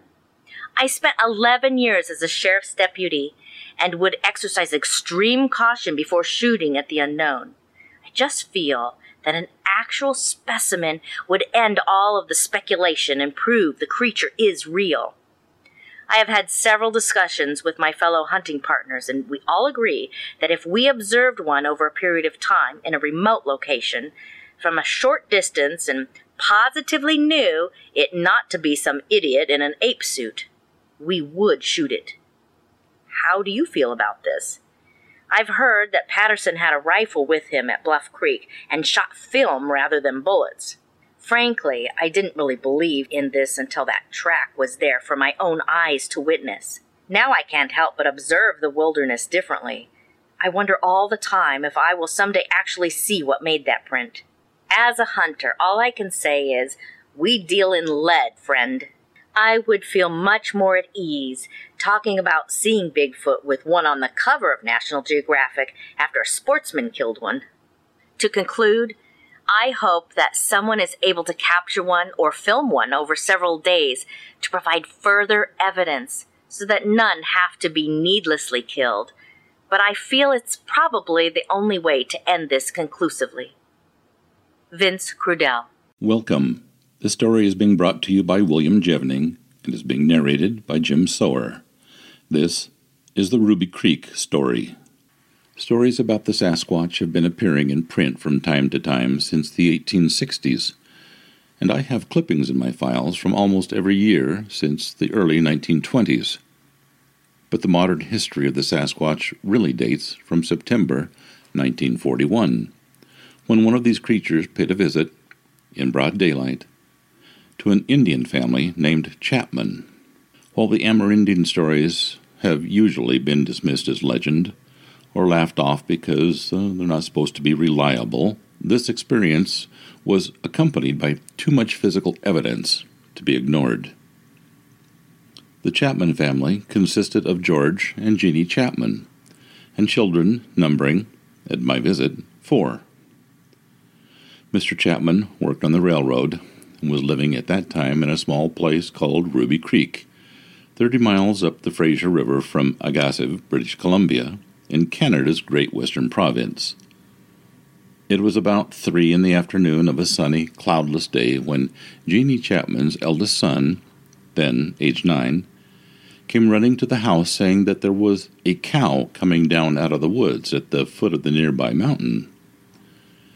The other kids, a boy age seven and a little girl of five, were still playing in a field behind the house bordering on the rail track. Miss Chapman went out to look. Since the boy seemed oddly disturbed, and they saw what at first she thought was a very big bear moving about among the bushes bordering on the field beyond the railway tracks, she called the two children, who came running immediately. Then the creature moved onto the tracks, and she saw, to her horror, that it was a gigantic man covered with hair, not fur. The hair seemed to be about four inches long all over, and of a pale yellow brown color. To pin down this color, Mrs. Chapman pointed out to me a sheet of lightly varnished plywood in the room where we were sitting. This was of a brown ochre color. This creature advanced directly towards the house, and Mrs. Chapman had, as she put it, much too much time to look at it because she stood her ground outside while the eldest boy, on her instructions, got a blanket from the house and rounded up the other children. The kids were in a near panic, she told us, and it took two or three minutes to get the blanket, during which time the creature had reached the near corner of the field only about 100 feet away from her. Mrs. Chapman then spread the blanket and, holding it aloft so the kids could not see the creature, or it them, she backed off at the double to the old field and down onto the river beach out of sight, and then ran with the kids downstream to the village. I asked her a leading question about the blanket. Had her purpose in using it been to prevent her kids seeing the creature, in accordance with an alleged Amerindian belief that to do so brings bad luck and often death? Her reply was both prompt and surprising. She said that, although she had heard white men tell of that belief, she had not heard it from her parents or any other of her people whose advice regarding the so called Sasquatch had been simply not to go further than certain points up certain valleys, to run if she saw one, and not to struggle if one caught her, as it might squeeze her to death by mistake. No, she said. I used the blanket because I thought it was after one of the kids, and so might go into the house to look for them instead of following me. This seems to have been sound logic, as the creature did go into the house, and also rummaged through an old outhouse pretty thoroughly, hauling from it a 55 gallon barrel of salt fish, breaking this open and scattering its contents about outside. The irony of it is that all three children did die within three years the two boys by drowning, and the little girl on a sick bed. And just after I interviewed the Chapmans, they also were drowned in the Fraser River when a rowboat capsized. Mrs. Chapman told me that the creature was about seven and a half feet tall. She could estimate its height by the various fence and line posts standing about the field. It had a rather small head and a very short, thick neck. In fact, really, no neck at all, a point that was emphasized by William Roe and by all others who claimed to have seen one of these creatures. Its body was entirely human in shape, except that it was immensely thick through its chest, and its arms were exceptionally long. She did not see the feet, which were in the grass. Its shoulders were very wide, and it had no breasts, from which Mrs. Chapman assumed it was a male, though she did not see any male genitalia due to the long hair covering its groin. She was most definite on one point. The naked parts of its face and its hands were much darker than its hair, and appeared to be almost black. George Chapman returned home from his work on the railroad that day shortly before six in the evening, and by a route that bypassed the village, so that he saw no one to tell him what had happened. When he reached his house, he immediately saw the woodshed door battered in, and spotted enormous humanoid footprints all over the place. Greatly alarmed, for he, like all of his people, had heard since childhood about the big wild men of the mountains, though he did not hear the word Sasquatch till after this incident. He called for his family and then dashed through the house. Then he spotted the foot tracks of his wife and kids going off toward the river. He followed these until he picked them up on the sand beside the river and saw them going off downstream without any giant ones following. Somewhat relieved, he was retracing his steps when he stumbled across the giant's foot tracks on the river bank farther upstream. These had come down out of the potato patch, which lay between the house and the river, had milled about by the river, and then gone back through the old field toward the foot of the mountains, where they disappeared in the heavy growth.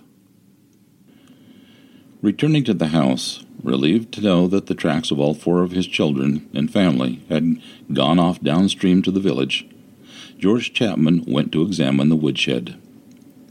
In our interview after 18 years, he still expressed voluble astonishment that any living thing, even a seven foot six inch man with the barrel chest, could lift a 55 gallon tub of fish and break it open without using a tool.